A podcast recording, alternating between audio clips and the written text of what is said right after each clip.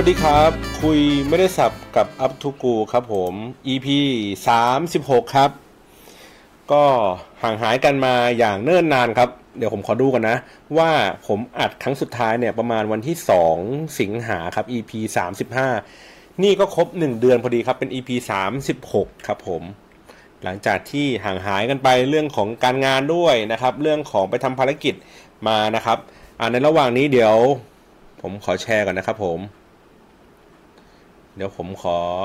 เอ่อแชร์ไปยังเขาเรียกว่าอะไรอะทวิตเตอร์ก่อนนะครับ ว่าตอนนี้เรามีการไลฟ์แล้วนะครับ แม้ว่าจะไม่มีคนฟังก็ตาม เราก็เพิ่มมูลค่านิดนึงนะครับ โอเค เรียบร้อยครับ โพสต์ไปแล้วนะฮะติดตามกันได้นะครับ โอเค ก็ ที่ผ่านมาครับในช่วง 2 สัปดาห์ที่ไปซีเกมครับผมไปตั้งแต่วันที่ 14 สิงหานะครับจนกระทั่งมันจบวันที่จบซีเกมวันที่ 30 ครับ แต่ว่าผมเดินทางกลับ ไม่เชิงกลับดิ ผมเดินทางจากเเขาเรียกว่าอะไรนะจากมาเลนะครับ ไปสิงคโปร์ต่อในวันที่ 31 นะครับ ก็ พอดีโปรเจกต์เนี้ยครับเล่าให้ฟังก่อนว่าโปรเจกต์เนี้ยมันมันถูกคุยกันมาประมาณปีหนึ่งแล้วนะครับ ประมาณปีหนึ่งก่อนหน้านี้นะครับ ก็จริงๆไม่ได้ไม่ได้เกิดขึ้นจากซีเกมก่อนด้วยซ้ำมันเกิดขึ้นจากการที่มีเอเจนซี่เจ้าหนึ่งครับเขาเนื่องจากว่ารู้จักกัน เขาก็ชวนผมทำโปรเจกต์หนึ่งขึ้นมา ก็คือว่าเขาอยากจะปั้นนักกีฬาที่ ที่ไม่ได้เป็นที่นิยมในในหมู่ผู้ชมนะครับ ให้เขารู้สึกว่าคนนี้แหละ มันน่าจะเป็นฮีโร่คนใหม่ของ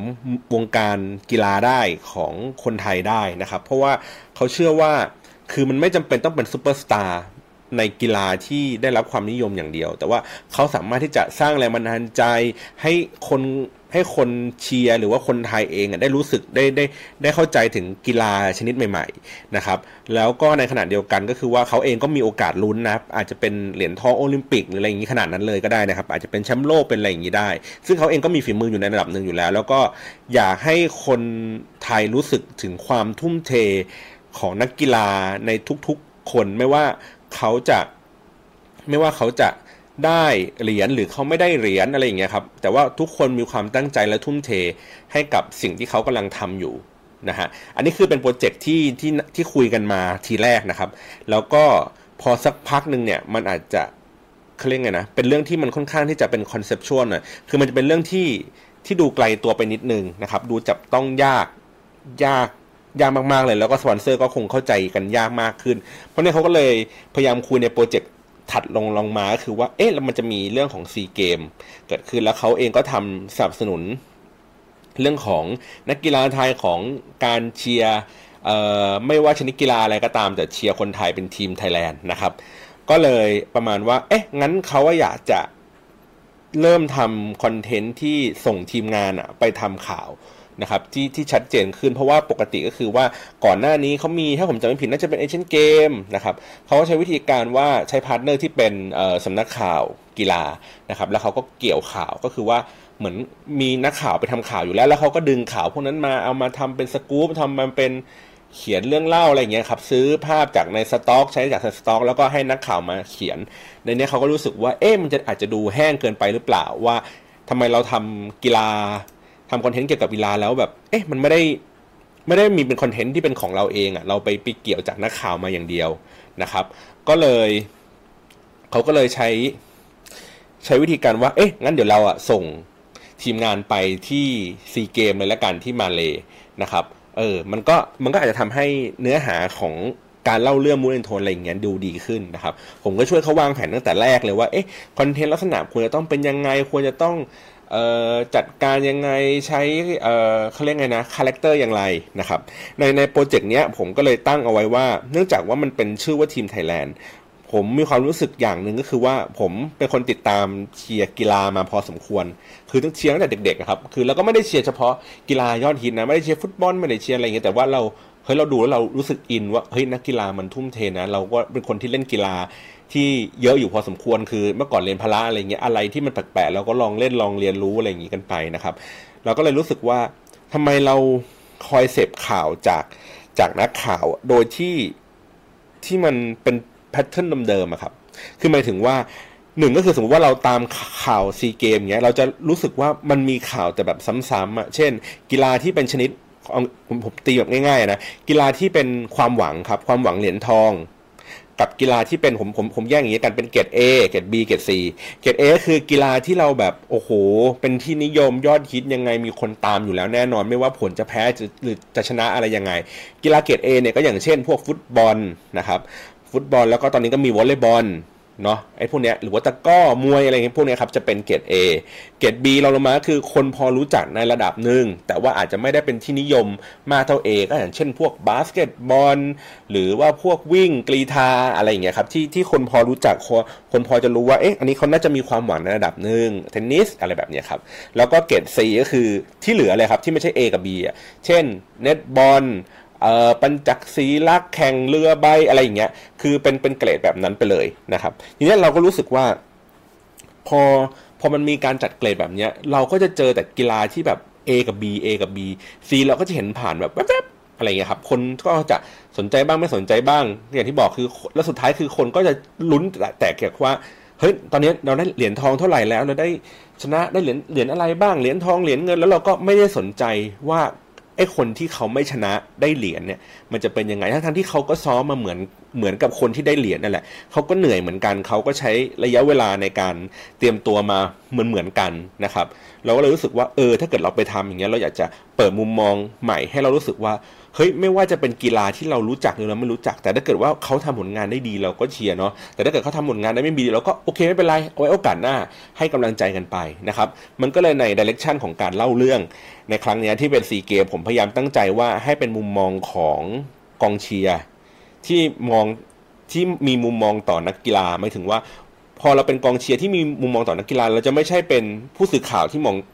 ที่มองต่อนักกีฬาครับคือผู้สื่อข่าวมองก่อนนักกีฬาคือเขาคือข่าวแล้วก็แค่รายงานผลเช่น มันก็เป็นแพทเทิร์นวันนี้เวลา 17 นาฬิกาที่สนามบลาบลาบลาการแข่งขัน ฟุตซอลระหว่างทีมชาติไทยกับทีมชาติเมียนมา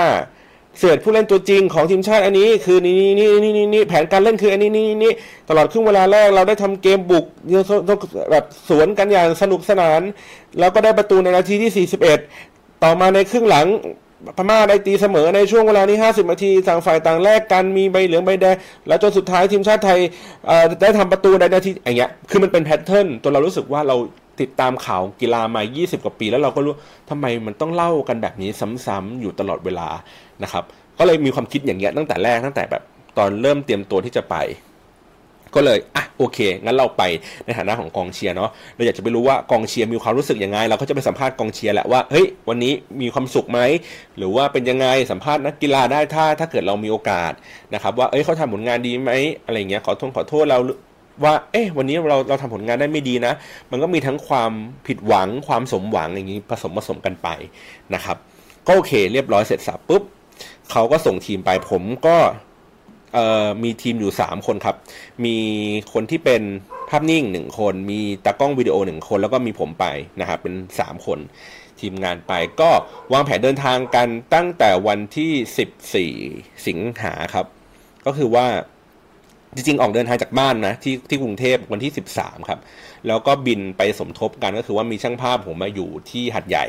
ผมก็เลยเอ๊ะแวะไปหาเพื่อนหน่อยนิดนึงก็เลยบินไปที่หัดใหญ่ตอนประมาณสักวันที่ 13 ช่วงเย็นๆนะครับก็มีคงกินข้าวซื้อของอะไรอย่างนี้กัน แล้ววันที่ 14 ตอนเช้าเราก็นั่งรถทัวร์นะครับจากหัดใหญ่ไป KL เลยครับก็นั่งรถทัวร์กันประมาณสัก9โมงเช้านะครับนั่งรถทัวร์ที่หัดใหญ่ แล้วก็ใช้เวลาประมาณสักเอ่อสิบชั่วโมงครับ ไปถึง KL ประมาณสักทุ่มสองทุ่มประมาณนี้แหละ นะครับ แล้วก็ที่พักบังเอิญว่าไปอยู่ตรงข้ามกับตรงข้ามกับท่ารถครับ คือไปที่นู่นเขาจะเรียกว่า TBS นะครับ ก็จะเป็น Terminal Bus Station ประมาณนี้แหละนะครับ ก็พอพักอยู่ตรงข้ามเราก็แค่เดินข้ามถนน เดินข้ามสะพานลอยข้ามไปก็ถึงแล้วละที่ที่พัก ซึ่งก็เลือกที่พักที่ไม่ได้อยู่ไกลจากสนามกีฬาหลัก ก็คือสนามกีฬาหลักของเขาก็คือบุกิจจาริวนะครับ ก็อยู่ห่างจาก บุกิจจาริวประมาณสักสามสถานีรถไฟฟ้าเออเราก็จะเราก็จะวางแผนกันลักษณะแบบนี้นะครับ ส่วนคือส่วนอื่นๆก็คือพวกคณะนักกีฬาหรือคณะนักข่าวเนี่ยเขาจะไปอยู่ในกลางใจเมืองครับ ก็อารมณ์เหมือนประมาณว่าผมอยู่แถวจะพูดไงดี ผมอยู่แถวเซียรังสิตก็ได้นะแล้วก็คนที่อยู่ในเมืองอะครับเขาก็อยู่แถวเนี่ยแหละกรุงเทพสุขุมวิทอะไรอย่างนี้ว่ากันไป เราก็เลือกในโซนที่สมมติว่า ถ้าเราอยู่เซียงสิทธิ์ใช่ป่ะมันก็ไม่ไกลจากสนามกีฬาหลักก็คืออย่างสมมติ ธรรมศาสตร์ลังสิตอะไรแบบนี้นะครับเราก็ใช้เวลาเดินทางที่เร็วกว่าสั้นกว่าถูกกว่านะครับคนที่อยู่ในเมืองแต่ว่าข้อเสียก็คือถ้าเกิดมันไปแข่งในโซนที่มันอีกอีกด้านหนึ่งเนี้ยเราก็ต้องทะลุเมืองข้ามขึ้นไปนะครับ ก็ก็เวทกันแล้วละว่าเป็นประมาณนี้นะครับ เราก็เตรียมอุปกรณ์ไปก็คือมีมีมีช่างภาพคือเขาก็เตรียมพวกกล้องอะไรอย่างนี้ไป ส่วนวิดีโอก็คือเราก็เตรียมอุปกรณ์สำหรับทำ Facebook Live นะครับ คร่าวๆ ทีแรกไม่คิดว่าจะทำจริงจังมากขนาดนั้นนะ แต่ว่าคือ เอ้ยทำเผื่อเอาไว้ เผื่อว่า เอ้ยเรามีอะไรที่มันน่าสนใจ เราสามารถที่จะไลฟ์มันได้ มันก็จะดีครับ มันก็จะสนุกขึ้นนะครับ ก็พอไปถึงปุ๊บในวันผมไปถึงวันที่ 14 ใช่ไหมครับ วันที่ 14 ก็ไม่มีอะไรครับ ก็ก็อยู่กันนิ่ง ๆ เฉย ๆ เพราะว่าเดี๋ยวเรารอเตรียมความพร้อม เราก็เก็บของเข้าที่พัก หาข้าวกงข้าวกินนะครับ เอ่อ แล้วก็วันที่ 15 เนี่ย เราถึงค่อย ตะเวนไป ผมจำได้ว่าวันที่ 15 ผมเดินทางไปที่สนาม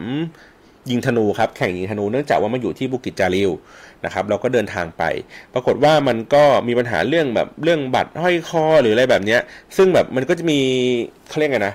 อภิสิทธิ์ชนแตกต่างกันก็คือผมได้บัตรเป็น observer ครับ บัตร observer คือ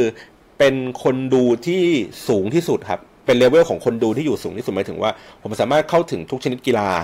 คือไม่ว่าไปสนามไหนผมสามารถเข้าไปดูได้เลยทันที โดยที่จะซื้อคือไม่ต้องซื้อบัตรเลย ก็คือยื่นบัตรเนี้ยแล้วก็เดินเข้าไปในในสนามได้เลยทันทีนะครับสามารถเข้าไปที่โรงแรมนักกีฬาได้นะครับประมาณนี้แหละ นี่คือนี่คือของ observer นะครับแต่ว่ามันก็จะมีความยากต่างกับพวกมีเดียก็คือตัว media เองเนี่ยมันมันสามารถที่จะลงในพื้นที่ที่อยู่ใกล้กับนักกีฬามากขึ้นครับ อย่างเช่นสมมติว่าเราเป็นนึกภาพว่าเราเป็นสนามฟุตบอลนะครับ media เขาก็จะต้องไป register ให้ให้ให้ถึง regis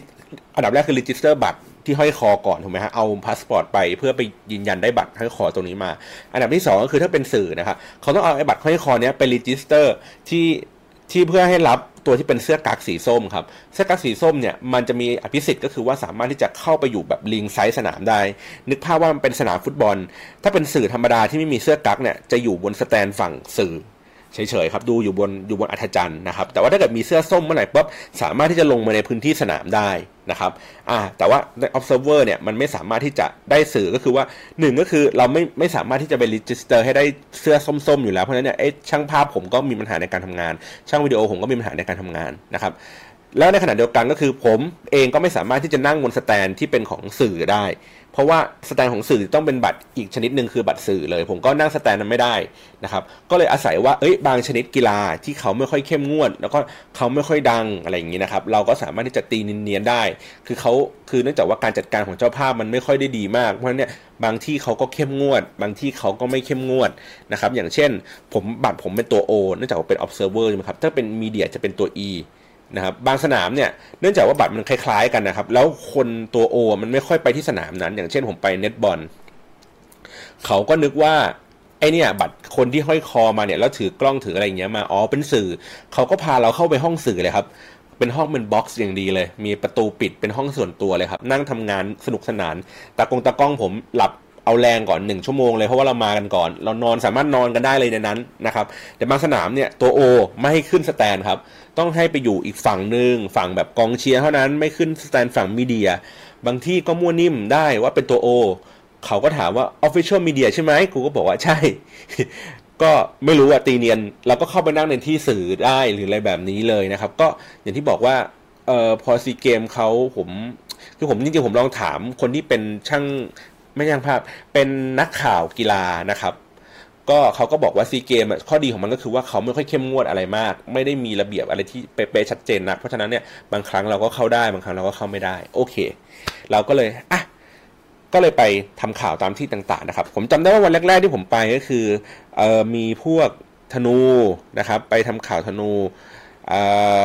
แล้วก็เราก็ไปถ่ายวิดีโอถ่ายภาพนิ่งอะไรอย่างนี้กันนะครับ แล้วก็ไปดูตะก้อเราก็ทำเป็นไลฟ์แบบสั้นๆนะครับ ลองลองเทสลองเช็คกันดูว่าเอ๊ะสัญญาณมันเป็นยังไง มันดีไม่ดียังไง มันสามารถทำได้หรือเปล่านะครับ แล้วก็ไปพวกเน็ตบอลเราไปเราไปดูกีฬาอะไรที่มันแปลกๆครับผมในในสรุปก็คือในในช่วงสองสัปดาห์ที่ผ่านมา ผมไปดูเอ่อธนู ผมไปดูกรีธาครับที่เป็นวิ่งร้อยเมตร มีพุ่งแหลน นะครับมีทุ่มน้ำหนักเนาะแล้วก็มีโปโลน้ำชายที่ไปดูมา แล้วก็มีแบดมินตันนะครับ มีเน็ตบอลก็คือเล่นเหมือนแชร์บอลแต่ว่าไม่มีคนยืนอยู่บนบนเก้าอี้อะครับ แล้วไม่มีใครถือตะกร้า มันเป็นเหมือนแป้นบาสที่ไม่มีแป้นกระทบอะเป็นเสาแล้วก็มีห่วงวางไว้เฉยๆเล่นเหมือนแชร์บอลเป๊ะๆเลยนะครับ ไปตะก้อชินชินลงนะครับ ที่เตะ กันเป็นวงวงแล้วก็ส่งลูกกันต่อไปต่อไปเรื่อยๆนะครับ แล้วก็มีอะไรเนาะนึกก่อน มีชินลง มีตะก้อแบบธรรมดาตะก้อทีมนะครับ แล้วก็อืมผมไปตะก้อเนี่ยบ่อยมากเลยครับในช่วงแรกๆเนี่ยประมาณสักสองสาครั้งเลยครับ ไปแล้วก็ผมก็ไปเจอร้านค้าที่ที่ที่อยู่แถวแถวสนามคือคือสนามครับ มันอยู่ในสวนสาธารณะครับ เป็นแบบใหญ่ ๆ สวนแบบวิ่งเป็นบึง วิ่งรอบบึงอะไรอย่างนี้กันเลย แล้วก็มีเป็นเป็นยิมข้างๆยิมก็จะเป็นแบบสนามเทนนิสอะไรอย่างนี้ว่างไปเหมือนเป็นคอมเพล็กซ์นะครับ แล้วก็ทางเดินเข้าไปมันจะมีร้านมันเป็นฟู้ดทรัคเขาก็ขายน้ำอยู่ เขาก็เปิดติ๊กชิโร่ครับคือผมไปวันแรกผมได้ยินเพลงเนี้ยติ๊กกิโลรู้เลยว่าเป็นเพลงอะไร ผมก็แบบเดินไปถามเขาว่าชอบติ๊กกิโลเหรอเขาบอกใช่ใช่ใช่แล้วก็แล้วก็เนี่ยไม่ว่าจะไปกี่ครั้งกี่ครั้งแกก็จะเปิดแต่ติ๊กชิโร่เนี่ยแหละสงสัยแกมีแผ่นเดียวมั้ง ผมก็แบบเออ คุยคุยกับเขานิดหน่อยอะไรอย่างเงี้ยครับแต่ว่าก็ไม่ได้แบบอะไรมากมายเพราะในช่วงแรกๆเรายังแบบ เอ๊ะ เราจะคุยดีหรือไม่คุยดีวะเราจะทยาสายดีหรือไม่ดีดีวะเพราะว่าเราต้องทำงานหลายหลายที่หลายแห่งอะไรเงี้ยครับหลังๆก็อะโอเค ไม่เป็นไรเราไม่ค่อยถือตัวมากครับไปไหนมาไหนเราก็ชวนคุยกันไปเลยนะครับมีกีฬาอะไรเนาะนี่พยายามนึกอยู่ อืมคริกเก็ตเอออันนี้คริกเก็ตเนี้ยสนุกมากเลยครับ ก็คือ อันนี้ผมเล่าเป็นเรื่องกีฬาก่อนนะเดี๋ยวผมค่อยมาเล่ารายละเอียดอีกทีนึงกีฬาอย่างเช่นคริกเก็ตก็คือว่าทีแรกผมมีความเชื่อว่าเฮ้ยกีฬาเนี้ยมันแบบเราแม่งสู้เขาไม่ได้แน่นอนอะเพราะว่าคริกเก็ตเป็นกีฬาของเครือจักรภพอะซึ่งในโซนเนี้ยทั้งหมดเนี่ยมันมีคนที่น่าจะเก่งๆ ก็คือพวกมาเลสิงคโปร์ถูกไหมเราไม่น่าจะได้เหรียญทองครับ แต่ปรากฏว่าเราได้เหรียญทอง ชนะ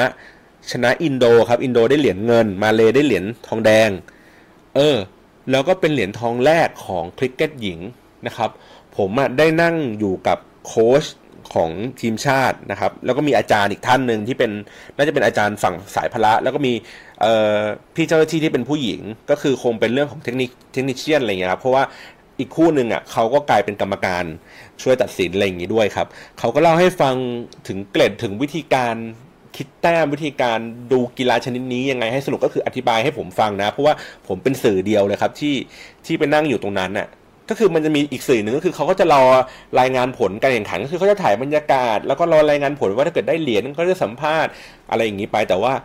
เรามีความรู้สึกว่าเฮ้ยเรามาเป็นกองเชียร์เราก็อยากจะรู้เนาะว่าเออกีฬาชนิดนี้มันเล่นยังไง ผมก็เดินไปถามเขาเลยครับแบบโทษนะครับคือแบบช่วยสอนผมหน่อยผมแบบไม่รู้เรื่องเลยว่าคลิกเกนนี้มันเล่นยังไง แล้วเขาก็อธิบายมาผมก็ค่อยๆ ดูแล้วค่อย ๆ อิน ผมก็ถามว่าเอ๊ะกีฬาชนิดนี้นี่มันคล้ายๆ คือ คือเขาไปเอานักกีฬา ที่มาเล่นคริกเก็ตพวกนี้จากไหน เพราะว่าคริกเก็ตมันไม่ใช่เป็นกีฬายอดฮิตนะครับ เหมือนเขาเราต้องข้ามสาย คือเราต้องไปเอานักกีฬาจากประเภทอื่นอะ ที่อาจจะมี skill ที่เหมาะสมกับคริกเก็ตเอามาเล่น เขาก็บอกว่าบางคนก็ดึงจากนักกีฬาตะก้อ บางคนก็ดึงมาจากนักกีฬาวอลเล่บางคนก็ดึงมาจากนักกีฬาซอฟบอลในช่วงแรกๆนะ แต่ว่าพอหลังๆ พอคริกเก็ตมันมีทีมแข่งกันเยอะขึ้น เขาก็เป็นนักกีฬาคริกเก็ตโดยเฉพาะเลยอะไรแบบนี้นะครับ ซึ่งก็เป็นมุมมองใหม่ๆที่ที่เราไม่เคยรู้มาก่อนเนาะว่าว่าการหาชนิดกีฬาที่แบบแปลกๆอะไรเงี้ยมันจะเป็นยังไงนะครับ ผมเสียดายว่าผมไม่ได้ไปดูพวกจักรยานอะไรเงี้ยครับเพราะว่ามันแข่งกันเช้า แล้วก็แข่งแบบไกลหรือว่าพวกเรือใบอะไรเงี้ยครับอันนี้พวกนี้ไม่ได้ไปดูแล้วก็อ๋อแล้วก็ได้ดูพวกฟุตซอลกับฟุตบอลครับฟุตบอลผมไม่ได้ดูนัดเดียวก็คือนัดที่แข่งกับอินโดนะครับที่เสมอกันหนึ่งหนึ่ง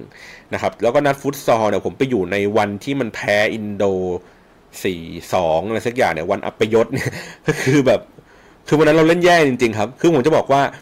เอ่อในในในซีเกมอะเราเราต้องแยกให้ออกจากกันก่อนนะ เรื่องของการโกงไม่โกงเนี่ยคือมีคนถามผมเยอะมาก แล้วก็ผมก็อ่านในโซเชียลค่อนข้างเยอะว่าแบบโอ้โหคือกลายเป็นว่าปีนี้กระแสของซีเกมอะมันมันดีขึ้น เพราะว่าคนพูดถึงเรื่องของการโกงเยอะพอมันพูดถึงเรื่องโกงโกงมันทำให้คนเกิดการรับรู้ที่มากขึ้นครับ แล้วก็มอง แต่ในมุมที่มันไม่ดี ว่าเฮ้ยการจัดซีเกมนี้มันโอ้มันดูแย่ลงมันดูไม่ศักดิ์สิทธิ์มันดูไม่อะไรอย่างนี้ บางคนก็จะมีด่าโดยตรงบางคนก็มีแบบด่าซ้อนด่าอีกทีหนึ่งเช่น มีคนที่ด่าว่า เฮ้ยมาเลโกง อีกคนที่ด่าซ้อนด่าอีกทีนึงก็จะบอกว่าอะแล้วตอนทีมมึงจัดที่โคราชเนี่ยมึงไม่โกงกันบ้างเหรออะไรเงี้ยแล้วก็มีด่าซ้อนด่าซ้อนด่าอีกทีนึงบอกว่า เฮ้ย ทุกชาติมันก็โกงกันหมดแหละอะไรเงี้ยครับ ทีนี้ผมก็เลย กลับมาดูก่อนว่าอะโอเค แล้วมันโกงไม่โกง ดีไม่ดีได้ไม่ได้อะไรยังไงนะครับ จากการที่ไปตะเวนดูในในในหลายชนิดกีฬาสัมภาษณ์ นักกีฬาก็เยอะ สัมภาษณ์โค้ชก็เยอะสัมภาษณ์กองเชียร์ก็เยอะนะครับ สิ่งหนึ่งเลยที่เราที่เราที่เราต้องต้องต้องคุยกันก็คือว่า ปีนี้นักกีฬาเราทำผลงานได้ได้ได้น้อยกว่าสิ่งที่เราควรจะเป็นครับ อันนี้คือเรื่องนี้คือเราต้องโทษตัวเองก่อน เพราะว่าเราเห็นว่าคือบางชนิดกีฬา มันคือเล่นด้วยความประมาทครับเอางี้ดีกว่า ในกีฬาที่เป็นความหวังเราเล่นด้วยความประมาทนะครับเราคิดว่าเอ้ยโอ้เราห่างจากคู่แข่งเยอะเราสามารถทำอะไรยังไงก็ได้นะครับ อันนี้ผมว่าหลายชนิดกีฬาที่คนดูดูอยู่อะน่าจะพอเห็นชัดว่า จากเมื่อก่อนคือเราสามารถที่จะไประดับโลกได้หรืออะไรแบบนี้ครับอย่างเช่นฟุตบอลก็ได้หรือฟุตซอลก็ได้ เราสามารถไประดับโลกได้อย่างสบายๆแต่ว่าเราพอมาเราเล่นซีเกมเรารู้สึกว่าแบบโอ้โห คือจับอะเราไม่ได้เป็นเจ้าอย่างที่เรารู้สึกอะหรือว่าที่เราฝันว่าอยากจะเป็นนะครับอะไรเงี้ยหรือบางชนิดกีฬาอย่างเช่นวอลเลย์บอลนะครับทั้งทั้งที่เราก็รู้อยู่แล้วว่า เราค่อนข้างมีมาตรฐานที่ห่างจากบรรดาเพื่อนบ้านทั้งหมดเงี้ยครับเราก็ยัง กลัวว่าเราจะแพ้ เราก็ส่งทีมชุดใหญ่ผสมผสมกับเด็กไป ซึ่งจริง ๆ แล้วอย่างที่บอกคือ ถ้าถ้ากองเชียร์เองอะ่ะ พอที่จะเข้าใจว่าเฮ้ยทัวร์นาเมนต์แบบนี้มันเป็นการที่จะแบบฝึกเด็กๆ อะไรเงี้ยขึ้นมาตัวชุดใหญ่อาจจะแบบไม่จำเป็นที่ต้องมากันเยอะขนาดนี้ก็ได้ หรือว่าไม่จำเป็นต้องลงกันมามากขนาดนี้ก็ได้นะครับ เพราะฉะนั้นเนี่ยมันทำให้เขาเรียกไงพัฒนาการของเด็กๆอะที่ที่เขาจะมีทัวร์นาเมนต์อย่างเป็นทางการที่ได้แบบประฝีมือกัน แบบเอาจริงเอาจังอะไรเงี้ยครับไม่ใช่เป็นอุ่นเครื่องหรือว่าเป็นอะไรอย่างเงี้ยมันมันเราก็ลดไอ้สิ่งนี้ลง เราก็เราคาดหวังเนื่องจากว่าเราคาดหวังอะว่าเอ้ยเราจะต้องได้เหรียญได้เหรียญเพราะนั้นเนี่ยอะไรที่เราเมคชัวร์ว่าเฮ้ยไอเนี้ยสิ่งเนี้ยมันจะได้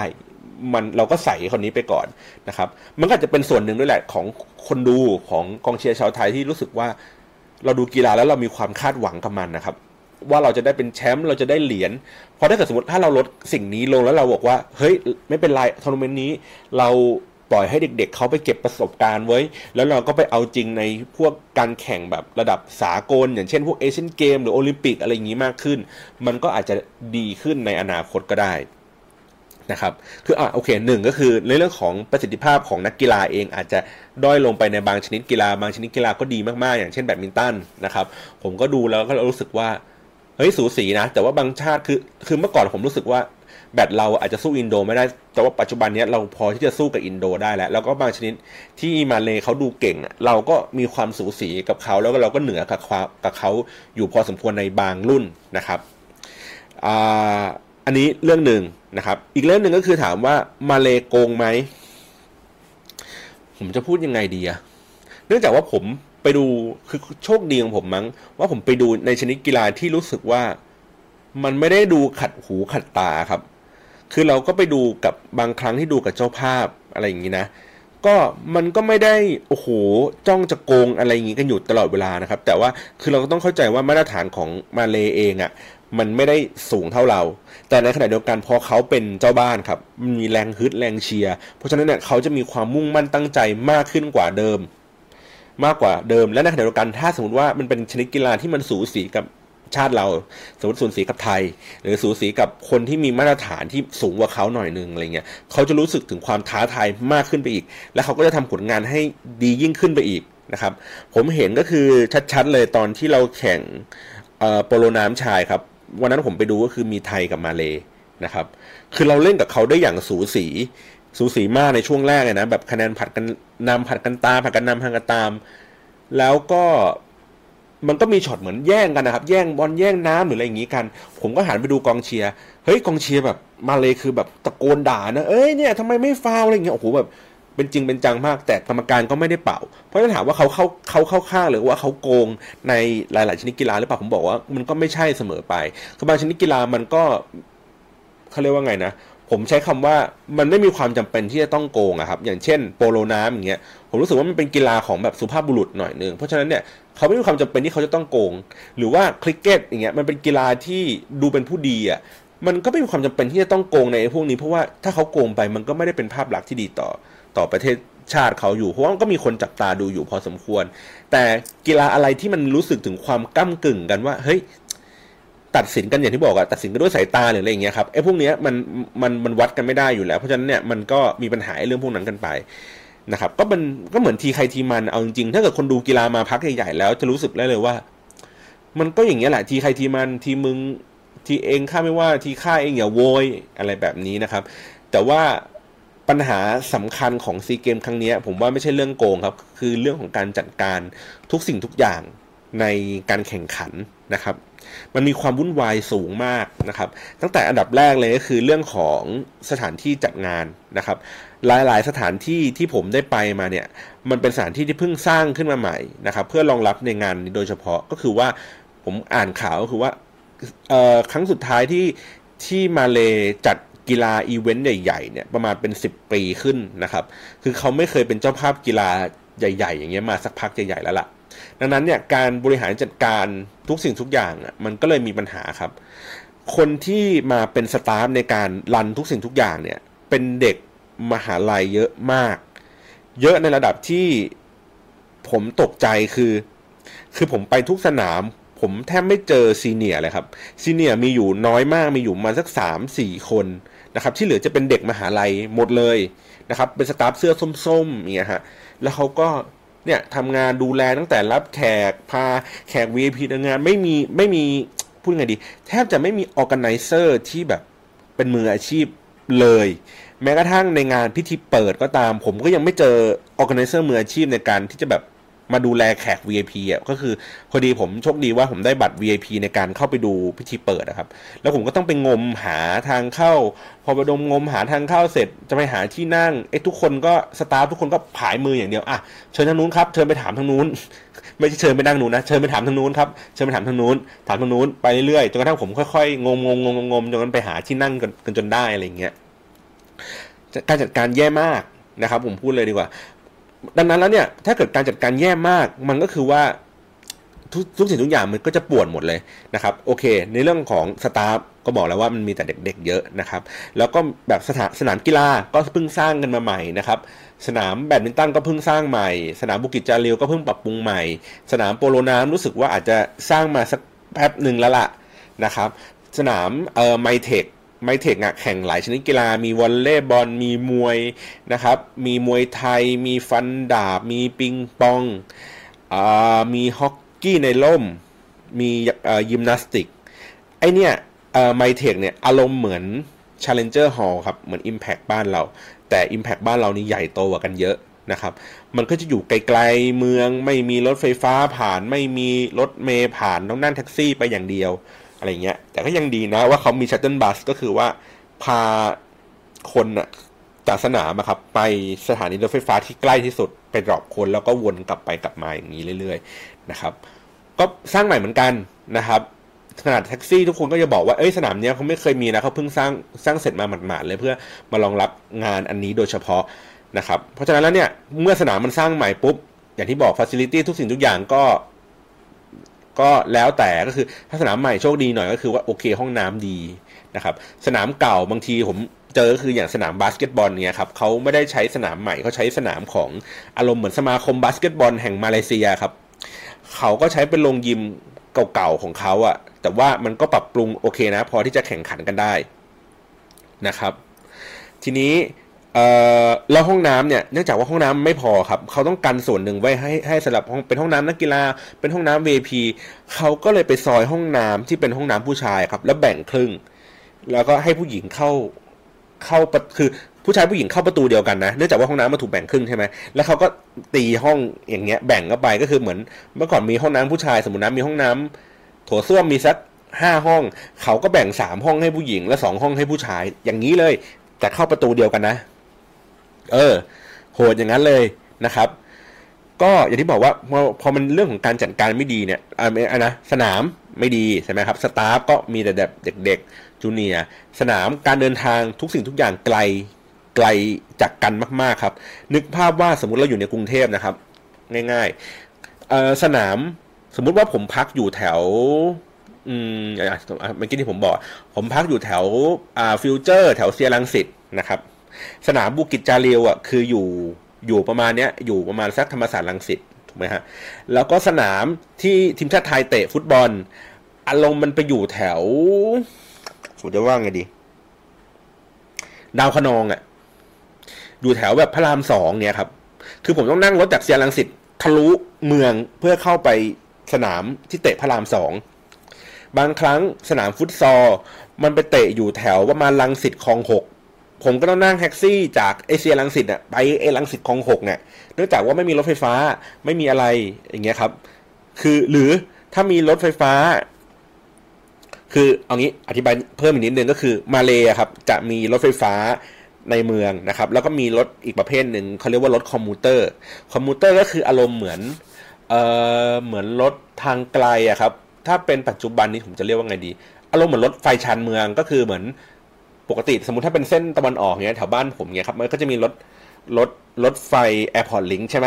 แล้วก็จะมีไอ้รถไฟไอ้ที่วิ่งข้างล่างอะครับ ไปแถวลาดกระบัง หัวตะเข้ออกปราจีนออกฉะเชิงเทราอะไรมาเนี้ยแหละนะครับไอเนี้ยเขาเรียกว่า commuter commuter รถไฟก็จะสภาพดีๆหน่อยเหมือนเป็นรถ รถไฟฟ้าอะไรอย่างเงี้ยเลยนะ เป็นตู้ดีๆ แล้วก็วิ่งค่อนข้างที่จะเร็วนะครับ แต่ว่าไม่ใช่ตัวที่เป็น express นะ มันก็จะวิ่งตามเมือง เพราะนั้นก็จะมีเวลาบอกชัดเจนครับว่าเขาจะวิ่งมาขบวนเวลาประมาณไหน มันคือมันไม่ได้เฉลี่ยกันมาตลอดเวลาเหมือนรถไฟฟ้า ความถี่ไม่ได้เท่ารถไฟฟ้า ทีเนี้ย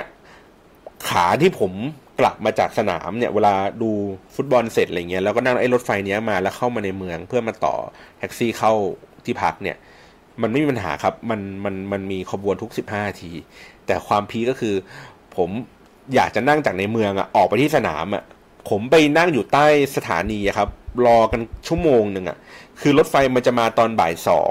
คือใน Google บอกว่าบ่ายสองผมก็ถามคนออกตั๋วว่า เอ๊ะไอ้อันเนี้ยบ่ายสองมาจริงป่ะจริง ใช่ใช่ซื้อเลย ผมก็ซื้อตั๋วไปประมาณสิบลิงกิตลงไปนั่งอยู่ข้างล่างชั่วโมงหนึ่งครับ ไม่มีทีท่าว่ารถไฟมันจะมาแล้ว การแข่งขันมันจะเริ่มตอน4ี่โมงเย็นทีแรกเราคิดว่าเอ้ยบ่ายสองไปเรานั่งรถไฟประมาณสักชั่วโมงหนึ่งบ่ายสามอย่างเงี้ยเดินทางไปแป๊บเดียวถึงก็สินี่คือบ่ายสามแล้วยังไม่ได้ไปไหนเลยอะ่ะแล้วผมเป็นอย่างเงี้ยผมเจออย่างนี้อยู่สองครั้งก็คือเนี่ยผมไปรอครึ่งชั่วโมงครั้งหนึ่งแล้วก็อีกครั้งหนึ่งก็คือหนึ่งชั่วโมง ผมก็รู้สึกว่าโอ้โหกูไว้ใจไม่ได้แล้ววะรถไฟนะนี่คือรถไฟนะ มีเวลาแบบบอกชัดเจนนะว่าเมื่อไหร่มันจะมานะครับ เพราะฉะนั้นเนี่ยเราก็อย่าด่านะบางทีว่า เฮ้ยแม่งแบบ Thailand only อะไรเงี้ยบางที ถ้าเราแม่งไม่เคยไปเจอโลกอื่นเนี่ย เราก็ไม่รู้หรอกว่าโลกอื่นเขาก็มีเหมือนกันนะไอ้เรื่องรถไฟเสียเวลารถไฟแบบมาช้ามาเลทอะไรเงี้ยเฮ้ยบ้านเราไม่ใช่ Thailand only นะเว้ยมาเซียมาเลเซียก็มีนะ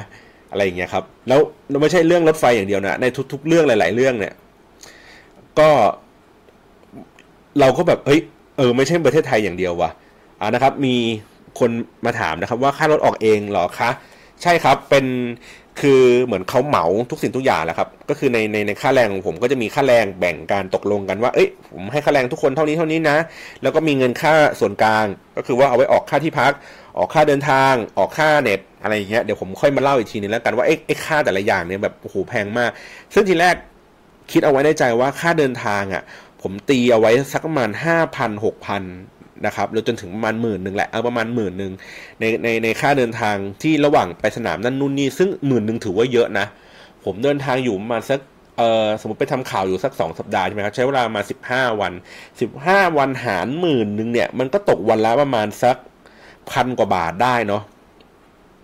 เราก็คิดว่าน่าจะเพียงพอแล้วนะ แต่จริงๆแล้วมันไม่เพียงพอครับ เพราะว่าอย่างที่บอกคือสมมุติว่าผมนั่งแท็กซี่จาก จากที่พักผมอะไปที่สนามที่หนึ่งเนี่ย มันมันกินตังผมไปประมาณสักสามสิบลิงกิตแล้วนี่คือไปสนามเดียวนะ ถ้าผมไปจากสนามหนึ่งไปที่สนามสองผมก็ใช้อีกสามสิบลิงกิตแล้วก็จากสนามสองกลับมาที่ที่พักก็จะเป็นสามสิบลิงกิตมันก็จะเป็นมาร้อยลิงกิตก็เยอะอยู่เหมือนกันแต่ว่าเรานั่งแท็กซี่กันไปสามคนมันก็ดูเหมาะสมดีดูไม่แน่นอะไรอย่างงี้จนเกินไปนะครับ แล้วมันก็จะมีเป็นแบบเนี่ยนั่งรถไฟบางครั้งมันก็ต้องแบบ ต่อนั่นต่อนี่หลายต่อบางทีบวกบวกไปแล้วเนี่ย แพงกว่าการนั่งแท็กซี่โดยตรงไปอีกก็มีนะ คือที่แรกตัดสินใจว่าเอ๊ะเราหรือว่าเราต้องต้องเช่ารถดีวะในการแบบเดินทางไปทำข่าว แต่ก็ถ้าเกิดเช่ารถแล้ว มันจะมีปัญหาเยอะว่า เออ ขับไปจะไปจอดที่ไหนวะขับไปจะรู้ทางหลงทางอะไรอย่างนี้ไหมอะไรอย่างเงี้ย ผมก็เลยแบบอะโอเคงั้น ซื้อขึ้นแท็กซี่ไปแล้วกัน ขึ้นแท็กซี่ในระดับที่ประมาณว่า เอ่อผมนั่งผมผมเรียก Grab ครับ Grab กับ Uber สองอันเอ่อที่มาเลเนี่ยมันเป็นเมืองหลวงของ Grab เลยครับเนื่องจากว่าผู้ก่อตั้งเขาเป็นคนมาเลเซียนะครับ เพราะฉะนั้นแล้วเนี่ย Grab เองในในในซีเกมก็เป็นสปอนเซอร์เหมือนเป็นแบบเพราะผมจำไม่ผิดน่าจะเป็น silver sponsor ครับเป็นเป็นสปอนเซอร์รองๆใหม่ทีหนึ่งนะครับเอ่อสิ่งที่ Grab ทำในในซีเกมก็คือว่า อันดับแรกคือเขาออกโค้ดมาครับ โค้ดเพื่อให้คนใช้งานในช่วง C เกมก็คือกรอกโค้ดว่า Grab C Game นะครับหรือกับ Grab KL 2017นะครับก็จะเป็นลดราคาให้เอ่อถ้า Grab KL เนี่ยก็จะลด 5 ลิงกิตนะครับถ้า Grab C Game ก็จะเป็น 6 ลิงกิตแต่ว่าก็จะมีจำกัดเวลาก็คือว่าเอ่อตัวตัว Grab KL เนี่ยก็จะเป็นโค้ดลดได้ 5 ลิงกิต ก็ใช้ได้ประมาณวันประมาณทักสองสามวันนะครับ ใช้ได้เวลาไหนก็ได้ ใช้ไปไหนก็ได้ แล้วก็อีกอันหนึ่งก็คือเป็นเอ่อ Grab C Game เขาก็จะระบุเวลาว่าไอ้ช่วงค่ำๆเนี่ยใช้ไม่ได้นะ แต่ก็คือใช้ได้ตลอดช่วงกลางวันนะครับหรือว่าช่วงดึกอะไรเงี้ยก็สามารถที่จะใช้ใช้ได้แล้วเขาก็จำกัดว่าเรียกได้แค่ใช้โคนนี้ได้แค่ประมาณหกพันคือมีโคต้าให้หกพันครั้งต่อวันเอ้ยไม่หกพันหกหมื่นครั้งต่อวันก็คือว่ามีใครมาใช้ครบ ถึง 60,000ปุ๊บมันก็หมดสิทธิ์ในในวันนั้นอะไรอย่างเงี้ยครับ แล้วก็ Grab เองก็จะมีจุดที่ที่เป็นจุด Pick up Point นะครับ แล้วก็ในแต่ละสนามที่มีการแข่งขันเขาก็จะนำตั้งชื่อนำว่าเป็น KL 2017นะครับ แล้วก็ตามด้วยชื่อสนาม ก็ทำให้คนที่จะไปดูกีฬาชนิดต่างๆเนี่ยมันสามารถกดชื่อสนามอะหรือว่ากดคำว่า KL 2017แล้วก็จะเห็นชื่อสนามได้ได้คือคือเขาสามารถจะเลือก เลือกได้ง่ายขึ้นนะครับ แล้วก็จะมีจุด pickup point ก็คือว่าถ้าสมมติไปบูกิตจาลิลนะครับก็จะมีจุดที่แบบให้ปล่อยคนลงได้ 2 จุดที่เป็นทางการ แล้วก็พอปล่อยตรงนี้ลงเสร็จปุ๊บเขาก็จะมีรถที่เป็นเหมือนรถกอล์ฟครับพาให้เข้าไปอยู่ที่สนามเออเขาไม่ต้องเดินอะไรแบบนี้นะครับ ก็มีความสะดวกดีในระดับหนึ่งแต่ว่าผมรู้สึกว่าการจัดการอย่างที่บอกว่าการจัดการไม่ดี ผมเชื่อว่าคนไทยทำงานอีเวนต์ได้ดีกว่ามาเลยเยอะมาก หรือถ้าเกิดสมมติถ้าผมคิดในใจว่า ถ้ามันเป็นแกร็บเองอะ่ะผมอยากจะทำให้มันดูหรูหรามากกว่าคนอื่นก็คือว่า เฮ้ยก็เข้าไปได้ลึกกว่า ลึกกว่ารถปกติอะ่ะแต่ว่าต้องเป็นรถที่ Verify แล้วว่า เฮ้ย คุณอยู่กับแกร็บมานานอะไรเงี้ยนะครับ แล้วก็มันสามารถเข้าไปจุดที่ลึก ขึ้นกว่าจุดที่ว่าว่าวิ่งแค่ปล่อยแค่ในสนามอย่างเดียวอะไรเงี้ยเพื่อให้อำนวยความสะดวกว่าเฮ้ยถ้าเกิดคุณเรียก Grab เห็นป่ะแล้วคุณได้ Grab เองก็เป็นสปอนเซอร์ของซีเกมส์เองอะไรเงี้ยมันก็จะได้พาคุณไปได้อย่างลึกขึ้นอะไรแบบนี้นะครับ แล้วผมเองอะเรียก Grab เอ่อผมใช้ Grab ทุกวัน ผมมาตั้งแต่วันแรกๆเนี่ยครับผมยังเป็น user แบบ standard คือแบบไม่มีอะไรเลยนะ คือเป็นเลเวลศูนย์เลยครับ ไม่มีแต้มสักแต้มเลย แล้วก็ แล้วก็เรียกทุกวันเรียกมากขึ้นเรื่อยๆจนกระทั่งผมกลายเป็นระดับแพลตินัมอะมีแต้มสะสมอยู่ประมาณสามพันกว่าแต้ม สามารถ reward ก็คือว่าลดค่าแท็กซี่ตัวเองอะได้ประมาณสิบห้าหรือยี่สิบริงกิตเลยอะคือคือมีแต้มเยอะมากขนาดนั้นเลยครับ แล้วก็แล้วก็พูดกับคนขับนะบอกว่าเฮ้ยจริง ๆ แล้วเรารู้สึกว่าการที่เราผมเป็นแพลตินัมมันมีสิทธิพิเศษที่ที่ Grab เขาเองบอกนะว่าเป็นเป็น priority อะไรอย่างเงี้ยหมายถึงว่าเวลาผมเรียก Grab ในที่ที่มีการเรียกเยอะคนที่มีสิทธิ์ที่เป็นแพลตินัมอะสามารถที่จะได้แท็กซี่ มีสิทธิ์ได้แท็กซี่ก่อนคนอื่นเขาเราก็คิดในใจว่า เออ